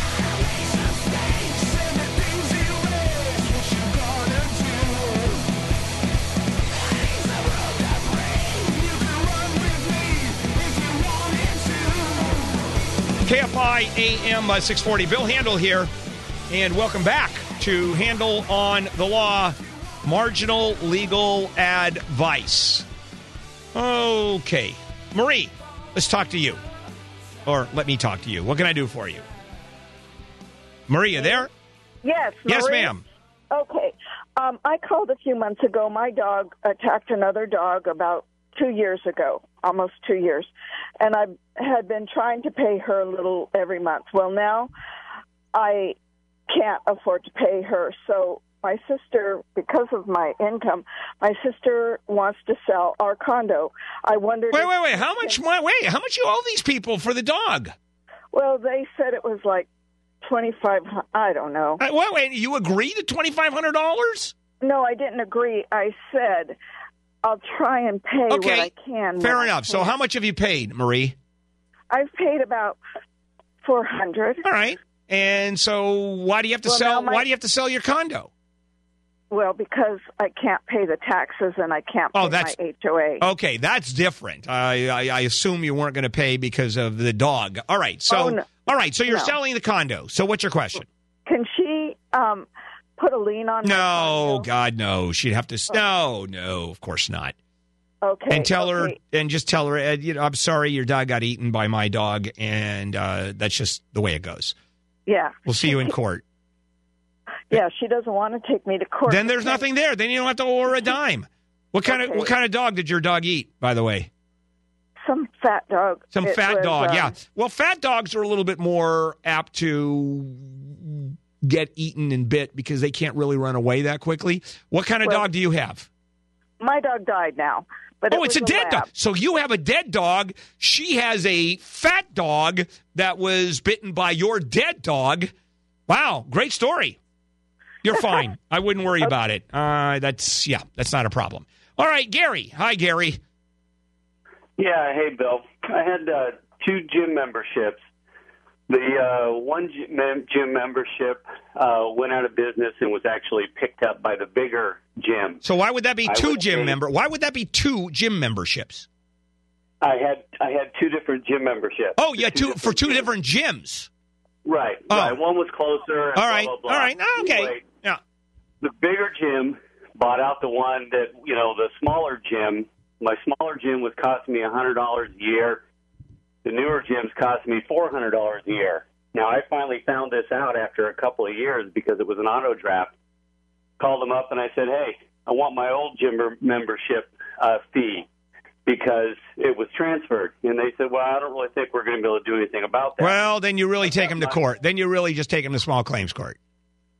Well, if I do, which I'm thinking about it, can I sue for all the overpayments that I made, which is about two grand? Yeah, that's exactly what you're going to sue for. So do I go to corporate office or can I just go to the membership or the manager of a gym? Doesn't matter. You can sue corporately. Uh, you can sue as, as when you sue, uh, the individual gyms have to accept service too. Uh, so you serve uh, who's ever you can. You have your choice, corporate, and I'd sue the membership. Uh, I don't know who I'd sue. It's probably easier to sue, serve the man, uh, the manager because he uh, Yeah. the sheriff just walks in the door. There's a counter. Someone's sitting behind the counter, and there you go. You've been served because your contract is still appropriate. Your contract is still your contract. And I've got an email from the gym. They said your membership has been transferred to. Okay, that's fine. That's fine, but you're fine. You know, you're just you overpaid. It was a mistake. Uh, they're not entitled to just keep your money. All right, Jake. Hello, Jake. Hello, Bill. Yes. I have a situation with a mother-in-law. My wife is one of two children. Her brother has power of attorney over the 83-year-old mom. She moved to a nursing home two years ago, and the transaction I have a question about is he is the agent for the principal power of attorney. When her house proceeds were sold and given to her, she never got it. Okay, what happened? What happened to the money? He took the funds, bought a new home, Oh, second home, for a million fifty thousand. oh, that's special. Okay, so he ripped off your mother, and so you're And then- quite. but no, but he gave the money back nine months later. We think. Well, how we do you don't know? Oh, uh, because uh, you don't have any control of uh, the bank account itself. That is correct. Got it. So you get to go, and because he did what he did, you get to go and file a conservatorship on behalf of your mother, and then you can start making all kinds of demands. Matter of fact, I would start making all kinds of demands anyway. Uh, I would definitely talk to a trust and estate lawyer on this one, and uh, the money to pay for the trust and estate lawyer will come out of mom's money. So you're not going. to You may have to front it, And you may not even have to front it because the lawyer may very well work on a sort of modified contingency or is willing to wait until uh, the uh, the quote estate of your mom uh, will pay the money because obviously there's a chunk of money there. He's been siphoning for years. But the question is, do we have a cause of action on his using her accounts for a Sure. piggy bank? Of course. So a power of attorney cannot willy nilly borrow money and then put it That's correct. Matter of fact, that is embezzlement. That is correct. So it's elder abuse. Okay, that's yeah, it is elder abuse, and I don't even, frankly, I don't even know how he was able to uh, take the money out uh, and uh, from the account. Uh, well, no, on power of attorney could, so that's yeah, that's not a problem. But sell the house, so he sold her house, sold her house, and told her. And I don't know months, how. And not here yet. is she is she is she lucid? Uh, she is now in a memory care unit, but one year ago, Yeah, I don't know how I don't know how he did it. Some kind of fraud, and he was able. How was he able to do it?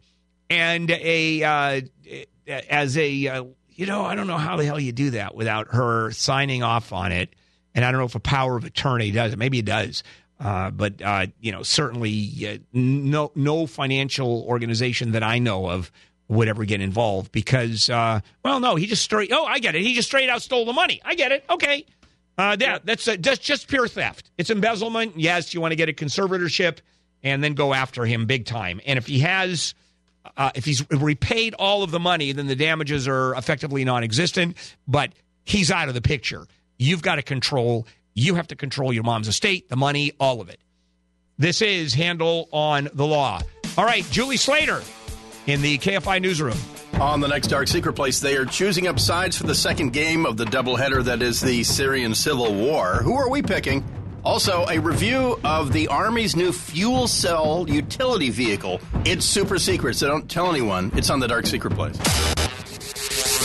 The Dark Secret Place. Tonight at 10. KFI AM 640. More stimulating talk. I told you before, King is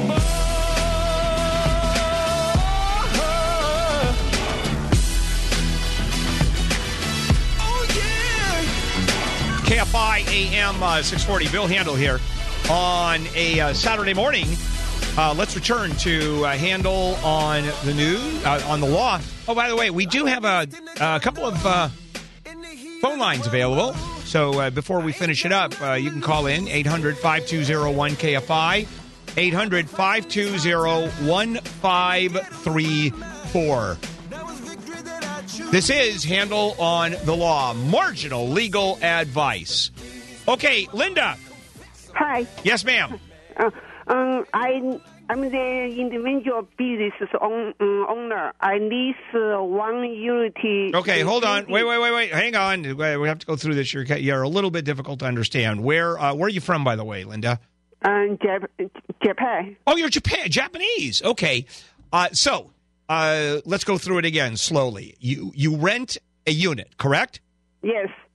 Um, I got a lawsuit. Uh, one unit. I got a lawsuit. That lawsuit uh, sue me, and just a parking space. Okay. Now you own the property. No. You just rent the property. Yes. And someone is suing you for a parking space. Yes. Uh, and why would you be responsible for the parking space?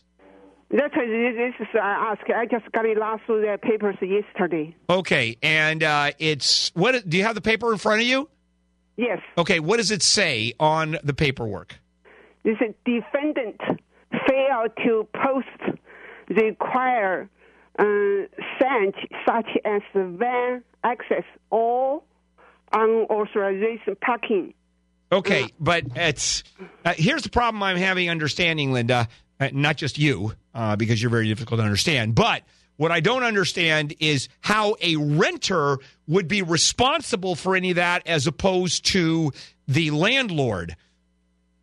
So, Linda, you are not responsible, but the problem you have is you sort of has to have to get out of it.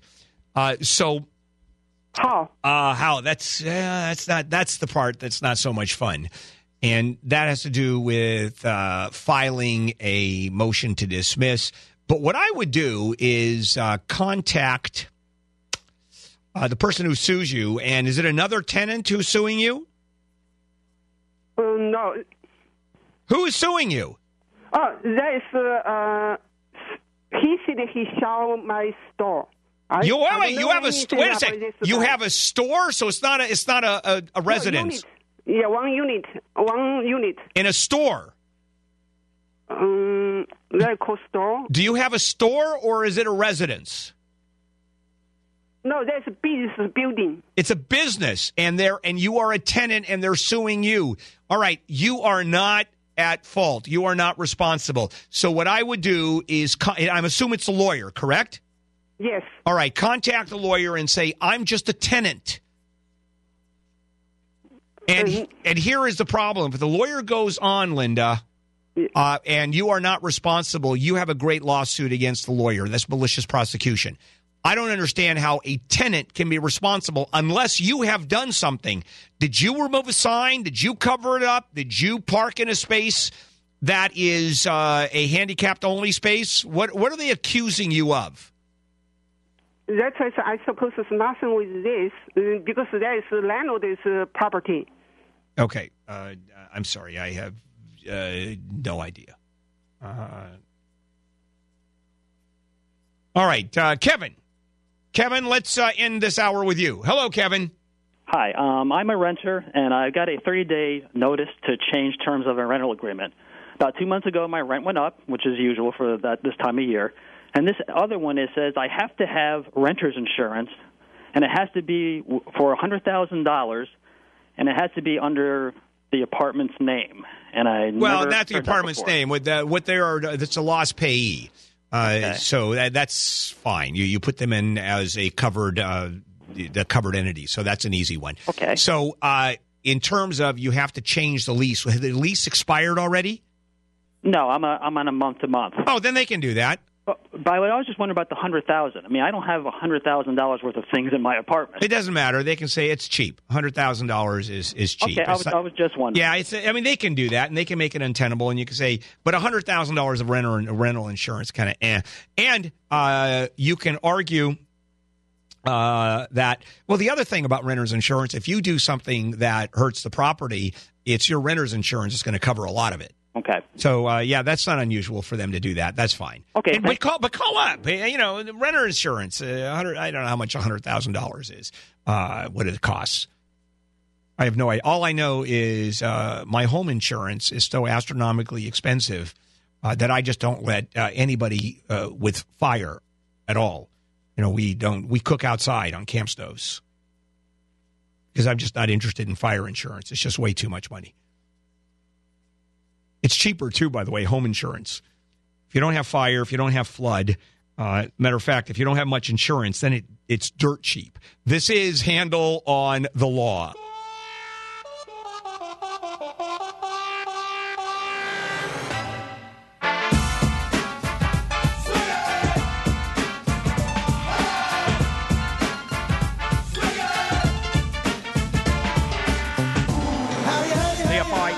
Uh, 640 Bill Handel on a uh, Saturday morning, every Saturday from 6 a.m. to 11.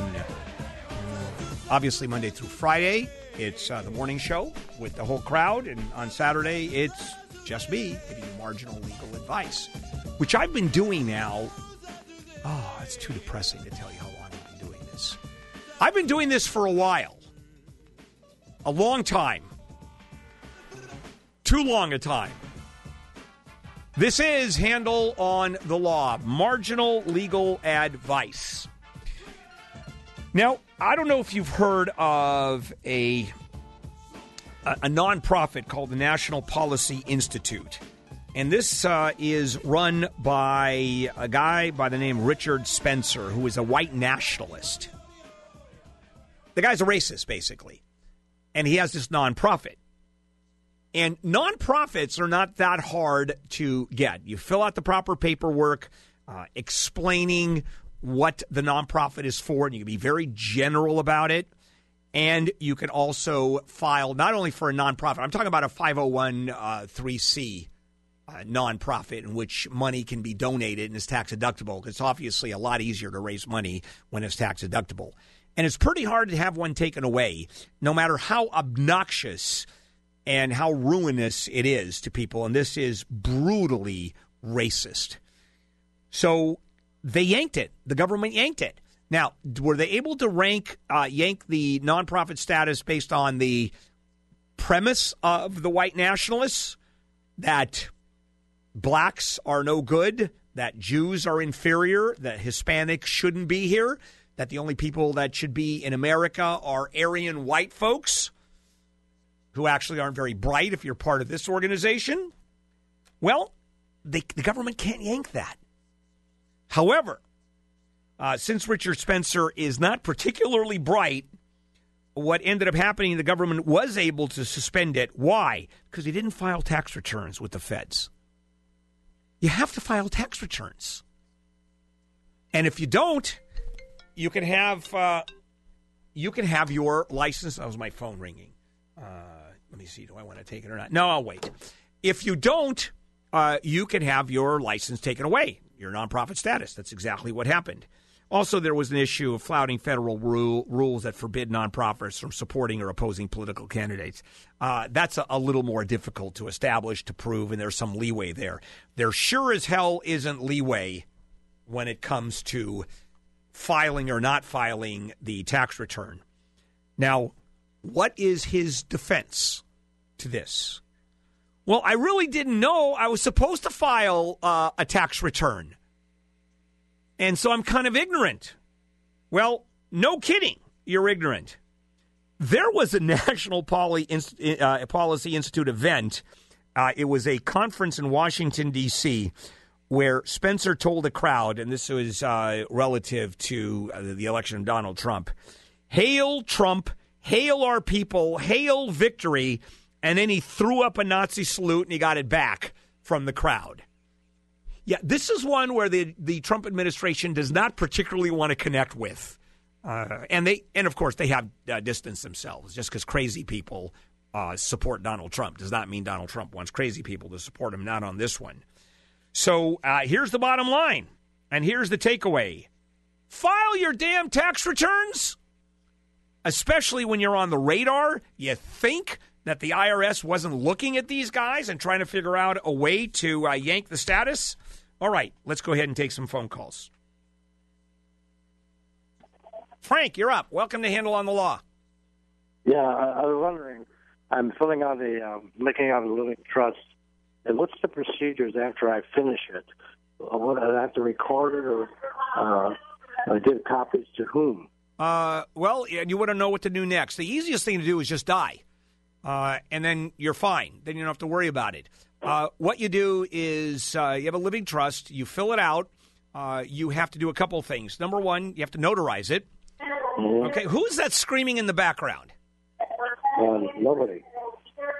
I'm hearing something in the background. What is it, Frank? Uh, it might be a distant.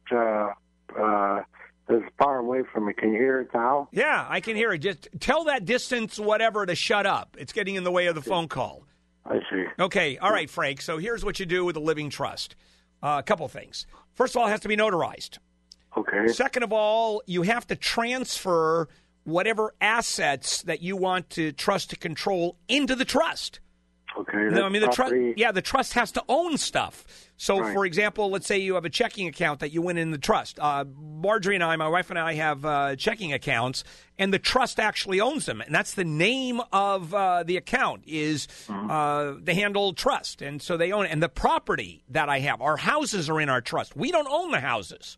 What the trust owns the houses now. For all intents and purposes, of course, we own the, the uh, we own the houses, but it's going to be the trustee that's going to sell the houses. The trustee is going to complain is going to control. So that's what you do: living trust, notarize, transfer the assets you want in the trust, and they have to physically be transferred into the trust. For example, a house, you have to do a, a, a deed.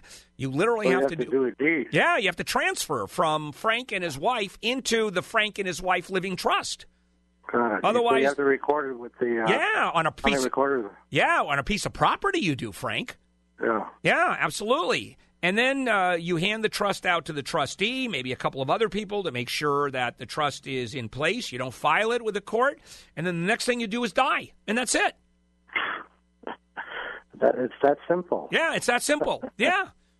What about uh, so you you don't have to record the No, no, you don't. Re- no, you don't record. No, you don't record a Yeah. trust. No, Okay, absolutely so not. How much money? What do you, Frank? What, first of all, who are who are the beneficiaries? Who, who are you leaving the leaving the money to? Well, my my nephews and sisters. Okay, and how? What are we talking about? What kind of assets do you have? Yeah, it's not, the the cost of the house, whatever the house will sell for. Okay, then you if if you can transfer the house into the trust, and then the trustee, whoever it is, simply sells the house and distributes the money to the Exactly. Yeah, or you can do it in a will too. You can will uh, the property, but then you have to open a probate, and it gets a little more complicated, and it costs you money, a lot more money. How much is the Right. hou- how much is the house worth, Frank? Oh, uh, I have I have a mill. Half a million. That's how much equity you have there. About half a million. Yeah, but yeah, Okay. All right. Well, it's okay. Fair enough.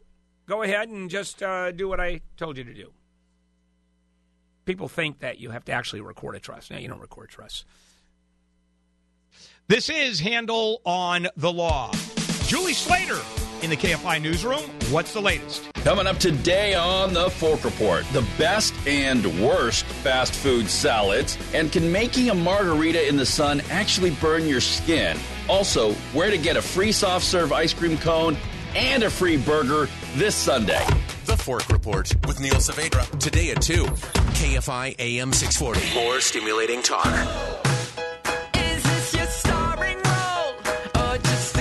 This is KFI AM 640, more stimulating talk. Bill Handel here on a Saturday. Welcome aboard, everybody. This is Handel on the Law, marginal legal advice where I tell you you have absolutely no case. Hey, Margaret, uh, you're up. Welcome to Handel on the Law. Yes, ma'am. I have a real estate question.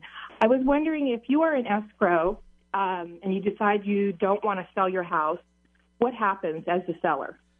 Okay, uh, so the, the the sale has been signed. You're talking about just not closing the property. Is that correct?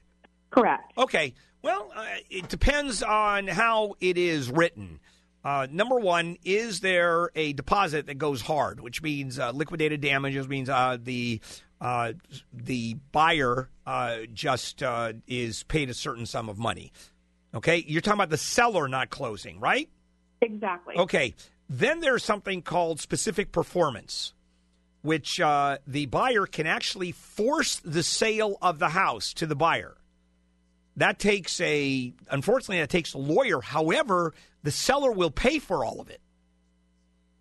Okay. That's a lot of money. So it's, uh, well, yeah, it's going to be a lot of money for the lawyer. There's no question. Got It. gets expensive if you don't close. Is this you that's not going to close the property? Um, yes, I was just curious what would happen. I, I going back and forth. Well, what usually happens, I mean, in reality, is people just walk away and the house falls out.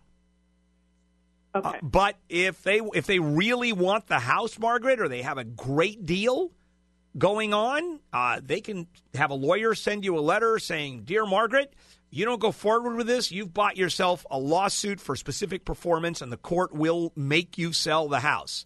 And guess what? We're sending you the attorney's uh, fees. Got it. The bill. Okay. All right. So that's it. That's how it works. Yeah. Now, if it's the other way around, when sellers, that's where I got a little confused. I didn't know where she was. When buyers bail out, then you're talking about a deposit that may be forfeited. That's usually the case. If you've ever heard of the term that the uh, when you enter into a contract, this is usually among developers or uh, it's big sales where you have to go hard. You have to put the money in and then it usually becomes liquidated damages. You don't close, uh, money is gone. Ryan, hello, Ryan. Yes, sir. Yes, what How can I do doing? for you? Yes, sir. Basically, uh, we are taking care of a three-year-old child. The mother is in uh, rehab for alcoholism. The father is in jail for burglary and terroristic threats. The father, who's in jail, uh, parents, the child's grandparents, are threatening to go to court to try to ascertain some grandparental rights. No. We are Well, wondering. yeah, but uh, you, how related are you to that child? You're just a family friend. Family friend. We've known him since uh, since I was as long as I can physically remember. My parents long before that. I don't know if that really All right, matters. Ryan, here uh, are a couple of rules, and this is an interesting one because it's a wobbler. First of all, the grandparents have more of a say than you do. they have legally they have a, a a a bigger right, a more solid right to that child than you do. However, uh, you've been taking care of the child. Uh, you are the one that has been in that child's life. And so the argument you're going to have if the grandparents take you to court or go to court to have the kid turned over to them, uh, they've got some splaining to do to the court. How are they going to take care of the child? Where do they live? Uh, what kind of uh, what kind of environment the child's going to be in? Now, are you and your wife, for example, both working? Uh, my wife is a stay-at-home mother with Okay. our two kids, but I am full-time working. Well, that doesn't matter as long as uh, the stay-at-home mom sort of changes everything. Because if both of you were working, the grandparents can come in and say there's no parental relationship here. There's no one to take care of the child full time. well, mom is. So a- all you can do is let the grandparents know if they take you to court or they take uh, they go to court for custody of the three-year-old, you're going to fight it, and they bought themselves a, a legal case. Whether or not you whether or not you go forward with that is another situation. Yeah, the the biggest concern we have is the grandparents. Uh, the grandparents, the female, the grandmother, is a recovering alcoholic and pill popper, and Okay. they have multiple children living there. There is no special. Okay. no, um, So now, with that, okay, that is an argument uh, certainly on your favor or in your favor. Now, how do you prove she's an alcoholic? Uh, we're hoping to get some form of records or a statement from a pissed off ex girlfriend of the father. Well, that's only, But that, but here it is. But that's only going to be anecdotal. Okay. See that that's the problem. It's just you saying it, and then someone who's an angry in an angry relationship, and of course, no one's ever going to lie when they're pissed off and want to come back and be vicious. So the court goes, "Oh yeah, I believe you." So uh, it's it's not that easy to do. But the, the easiest way is you get a lawyer letter and say, "Hey, you know, you bought yourself a custody battle. If you're willing to spend the money, we're willing to spend the money." Okay, so it might be good to go to a family law attorney and have them At least, yeah. Oh yeah. letter. Oh yeah. Absolutely. Okay. I would do that. That's for starters. We'll see how serious they are. When someone is threatening to do something, it's a lot easier to threaten than to actually go forward, especially if a lawyer letter comes and says, hey, uh, we are going to fight this. My client is willing to go forward with this. And if they believe it, then and it's more it's more likely for them to believe it from a lawyer you know, it starts with uh, "Please be advised." This whenever when I used to do these letters, uh, and of course, no one ever believed me because it'd come back with "ha ha ha" right on the letter. They send it back. But when I would write a lawyer letter when I was practicing law, I would. It starts with uh, uh, uh, "Dear Sir, uh, please be advised that I have been retained to represent." Insert name of client here, and then go through a little bit of uh, what the facts of the case are, and then I end it with, uh, and be advised, we will uh, go to the fullest length that, uh, that law allows uh, to uh, make our case and to, and then whatever, get our money or to stop whatever you're going to do. And so, uh, you know, I mean, people pay attention to that. This is Handel on the Law. Julie Slater in the KFI Newsroom. Julie. Well, it's official. KFI's own Bill Handel has been inducted into the National Radio Hall of Fame. Yeah, I passed him in the hallway and congratulated him. He just said he couldn't hear me over the sound of how rad he was. Your vote made this possible. So, thank you from all of us here at KFI. An iHeart radio station. Just, you know, thanks.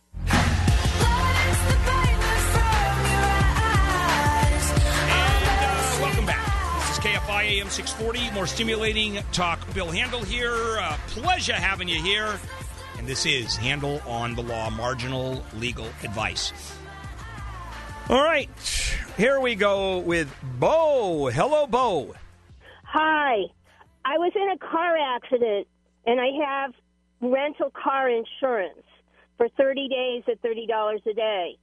So the car was in the shop for 25 days and I paid $750. The insurance company is only reimbursing me for 18 days. And have you show And wait, and when you told them here it is, where it says thirty days, how are they responding? Excuse me. what? Okay, when you show the insurance company their policy that says 30 days, how do they respond? They say that the my body shop, which is a great body shop, did not call for a supplement until about six days later, and so they're taking that six days off. Wait, wait. But- what does it have to say that they have to call for supplement? Does it say anything in the policy that says they have to do that? No. Okay, then they're I'm- cra- then they're making it up, and so Bo, you just have to start arguing with them, and uh, you say where where does it say supplement? You're just making up the rules. I mean, literally. Body shop, the, the, the body shop then offered to split the difference. Well, wait, wait, wait. Why would you pay anyway? If the body shop's willing to split the difference, and they obviously see there's something wrong there. But your insurance, uh, the insurance policy is between you and the insurance company. And if it says we pay for 30 days and that's it, nothing about application for a supplement, nothing about what body shops have to do, it's just we pay for 30 days. Why would they be throwing in all of these, uh, uh, you know, other requirements? Well, how about this? You can't do it on a Monday or a Tuesday. You can only file on Wednesdays. Oh, how about the sun has to be out when you file? And it has to be at least 80 degrees outside. Otherwise, we don't take the claim. I mean, why not if they're making that up? Exactly. Okay. I don't micromanage. All right, so so all right, Bo, Bo, drop the car. Bo. So what you do is you start screaming at the at the uh, insurance adjuster, and say, I have, I have at the adjuster. "Yeah, who Yeah. else? Who else are you going to?" I have a lawyer, and they they're not even doing anything about All right, it. why do you wait a sec? You have a lawyer because you were injured. Yeah, Okay, but this only pertains to the car. no, rent. I understand. want- no, I get it, but that mm-hmm. should be part of it. You have a lawyer. How badly were you injured, Bo? Well, I don't want to say on the radio. Why? No one knows who the hell you are. Because that's going to be part of my answer. I should know that because that's the next part of my answer. But Okay. but the thing, All right. You're not going to answer the question, and I'm gone. Fair enough. All right. Frida. Hello, Frida. Hello, Mr. Bill. Yes, ma'am. I have a question regarding a living trust. I am listed as domestic partner, and it's been over 10 years. I didn't know I had that label. Anyway, I am the trustee of Tom Lundy's uh, living trust. Um, do I? Does the real estate have anything to do with the daughter? She got Now, what does a trust say? Uh, Frida, let's start talking about you as a trustee. It doesn't matter uh, that you are whatever relationship you have with the trustor, the guy who made the trust, common law wife, or what did you say, something partner? uh, it's listed as domestic partner. Okay, that means nothing. Also, and I noticed up there is co- uh, common law. You ask about a common law. There's no such thing as common law wife anymore. So your domestic partner doesn't matter. You're the trustee. Frida, you're the trustee. You could be a kangaroo, and now you're and now you're the trustee. Fair enough. So what does the trust say about the daughter? It just lists her that she is, you know, his his daughter. Okay, where does it under the trust? Who gets the money? I do. You get. You're the trustee, and you get all of the money. Well, the monies that were assigned to the trust, which were uh, three investment. Okay, it doesn't matter. It doesn't matter. Whatever in the trust, whatever the trust owns, Uh-huh. you are the trustee and you are the sole beneficiary. Is that correct? That's how I read it. fair enough. How much money are we talking about, Frida? Well, it was it totaled one hundred and twenty nine thousand. Forty thousand in the will read to be assigned to me, and ten thousand to his sister. Okay, hold on. There's a will and there's a trust. Uh, the And wi- there's a pour over will. Okay, so it's a it's a will, pour over will, and a trust. So Uh-huh. all, so what you do is you simply follow the terms of the trust. Just follow the terms and distribute the money. And the reason I asked you uh, how much money is involved is that enough for her to go in there and fight, contest the will? Probably not, since she has been effectively excluded from the trust. Uh-huh. you know, it's going to be hard for her. It's going to cost her a lot of money uh, to go in there Well, and what, fight what it. about the dwelling? What about the real estate? Who owns the real estate? He did. No, who's the real estate? uh, Is it in the trust or not? No, Okay, then the real then is it in the will? not in the will. Okay, then it goes to uh, his daughter. The, then it goes to his daughter. The Ah. real estate goes to the daughter. Yeah, yeah, yeah. Now we go back to uh, domestic partner. That's an, I, I understand now where that question is going. Yeah. Is a domestic partner the same as a married woman or a married person? I don't know the answer to that. Uh, I'm willing to guess no. I'm willing to guess that the property only goes to the daughter if there's no will. It goes to the it goes to the children. It goes to siblings if uh, the kids are not around. Otherwise, it goes to all the kids. And uh, you're not married, Frida. So I don't. I have no right to Yeah, that's live what I- in here. I Well, now, I- I- yeah. automatically toss me out to the street. Uh, yeah, once she uh, once the property is in her name, she can toss you out. This is why you want to talk to a trust and estate lawyer uh, and ask that question. Uh, the question is, uh, and the only question is, is you uh, registering the two of you registering as domestic partnership? That that does that put you in line so you can inherit? If it is, if you are considered a wife under law because of the domestic partnership registration, then you split the property with the daughter and you. Oh, okay. All right, that's how it works. Uh, I was wondering how she was going with that domestic partnership business, and I don't know the answer. I think not. If I had to guess, Yvette. Hello, Yvette. Welcome to Handel on the Law. Hi, thank you. You're welcome. Hello? Do I hang up on you now? No, Oh, okay. don't hang up on me now. Okay, Did so he you- already tell you what my qu- question Nope, was? nope, nope. I'm reading it on the computer, but you have to tell me. Oh, okay. So my car is part of the Toyota recall for the airbags. So I took it in. They gave me a rental car. My car's been at the dealer for nine months. They don't know when it's going to be fixed for the part. My question is, do I have some kind of suit possibly against Toyota for the fact that they're taking so long to repair my car and they're not going to service my car. They've already told me when they give it back. All right. They're going to fix the airbag. Yeah, and give me I know, but the they can't. But they for nine months. But they can't keep it for nine months. I mean, they they can't.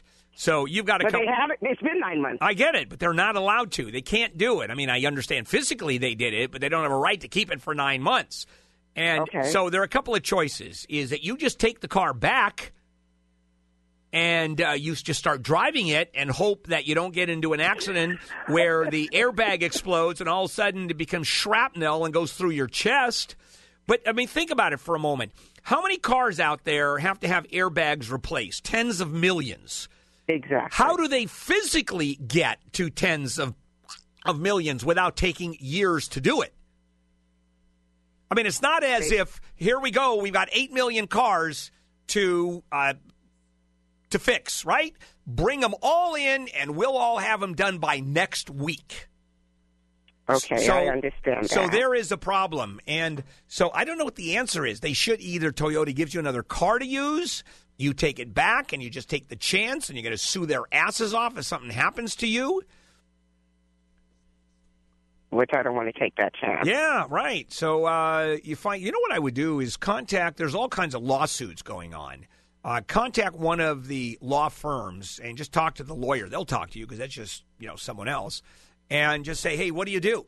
What what do you do? You know what? Go on the internet, and you're not the only one that has this question. What do you do? Right. What? Yeah, just what do you? And just ask that question, and I'm sure you'll get an answer. And I don't care whether you do or not. This is Handel on the Law. Julie Slater in the KFI newsroom with some news. We see more stimulating talk in your future. That future starts now. KFI, an iHeartRadio station. This is KFI AM 640. More stimulating talk. Bill Handel here. Welcome to Handel on the Law. Welcome back for marginal legal advice. Rita. Hi, Rita. Yes. Yes, ma'am. I have a question regarding if someone's insurance has said that they were not negligent. She had a water leak into my place. Can I still take her to small claims? Oh, court? absolutely. Sure. Just because the insurance says no doesn't mean it's no. Insurance companies always say no. Okay. So, uh, then- what what are your damages? How much money are we talking about to fix it all? Well, I my deductible was fifteen hundred. Yeah, that's and your- my insurance paid twenty nine hundred and Yeah. something. Yeah, you can And sue I- her. You can sue her. can I sue also and repay my insurance company for the? No, no, no. Okay. Your uh, uh, your insurance company can sue her for the difference. No, maybe you can. Maybe you can. You're looking at, uh, but here is the here is the problem, is that let's say the full damages are what the insurance company paid plus yours, but you're going to get the check. Uh-huh. And so, what if you don't pay your insurance company? No, I would. Uh, well, I'm just saying, what if you don't? That would be bad faith. And the courts normally don't do that because it would be double dipping on your side because you, of course, are totally honest and you would never not pay the insurance company. Well, the reason why I wouldn't is because my insurance rate went from five hundred dollars for my homeowner's insurance Yeah. To now it's eight hundred and forty six because of this one. yeah, I would I would sue for that- the, I would sue for that too. that I am not negligent. Yeah, no, She I get it. Around going, I'm not negligent. Well, she can I'm walk around and say well, she can do whatever she wants. and um, she's still guilty. Yeah. I mean, not guilty. She's still responsible. Yeah, she is. Said no. Well, then you sue her. isn't. Then you sue her. Okay. And that's and that's what you do. And then the question is, can you also sue for the damage? The ins- no, because the insurance. No, you can't, because you haven't been damaged twenty nine hundred dollars worth. That's why you have insurance. You've been damaged fifteen hundred dollars worth. Catherine, hello, Catherine. Hi. Yes, ma'am. So I had a baby three years ago at Kaiser, and after a long delivery, I went 41 weeks, and I was in labor for about 35 hours, for four hours, and I was unable to walk for um, about six weeks after without the help of a walker. Um, I fell multiple times. I um, was unable to hold my baby during that time because I or I wasn't able to walk and hold my baby. Um, it was a really horrific experience. Um, continuing for like a year after my legs were still weak, and um, so it created all those issues. I never. I was such an emotional wreck at the time, and just wanted to get better. But now, like now, it's kind of turned to anger. Yeah, Am okay. able- All right, let me ask you a date. Has it been three years from the date of the delivery? Uh, it will be this weekend. All right, you. Uh, I'd get to a lawyer right now and at least Okay. at least file uh, the uh, lawsuit and then start worrying about it because it either yeah. I mean, just get it done right now. Go to a lawyer Okay. instantly. Go to a medical malpractice attorney, and even if he says I don't think there's much of a case there, go. Yeah, what does it cost to file the damn lawsuit, or just file it yourself? Oh, okay. Okay. And it's and it's so uh, medical malpractice. Yeah, it's medical and- malpractice. You'll see this all. Yeah, just ask the lawyer. If you have to pay the lawyer to file the lawsuit, just the paperwork, and you'll do it in your name. I mean, the lawyer's not going to put his name on it. You're going to just just to start this thing going. Except, ah, medical mal, you have to have it certified. Uh, talk to a medical mal attorney. You, sh- you know, this is crazy. Yeah, this is not good because uh, you also have to certify the case before you can file a medical malpractice uh, a case. You may be screwed. Ah. All right, Martin. Hi, Martin. Martin, you there? Yes. Yes. What can I do for you, Martin? Hi. Um, so a couple weeks ago, uh, I came out to my car and I had, uh, I, I guess, I guess some cop had driven by and given me a parking ticket, and it said that it was for parking in a, a handicap spot.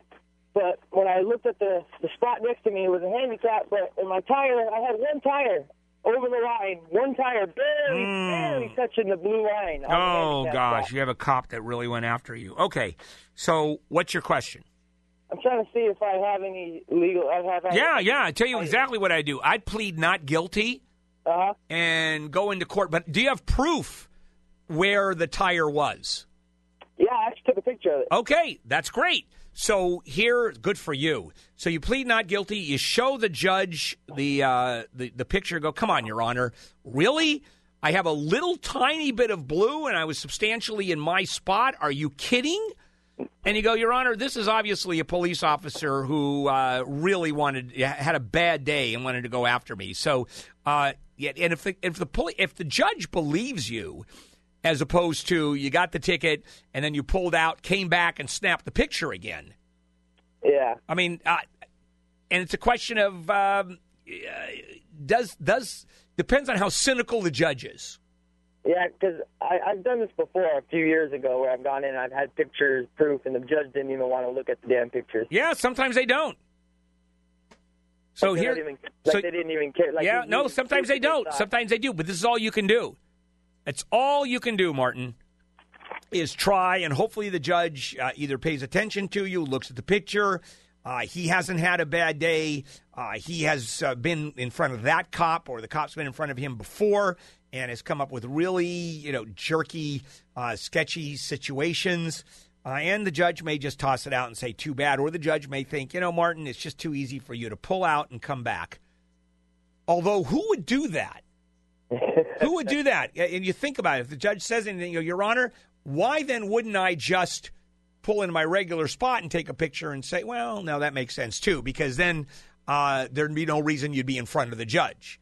So uh, it's uh, bottom line. I think you're going to lose, and second of all, it's going to cost you. Uh, I think when you add the the fees, when you had the assessments and the penalties, it'll be about four thousand dollars. Okay. All right. Enjoy yourself. Yeah. Welcome. Ha. Handel here. This is Handel on the Law.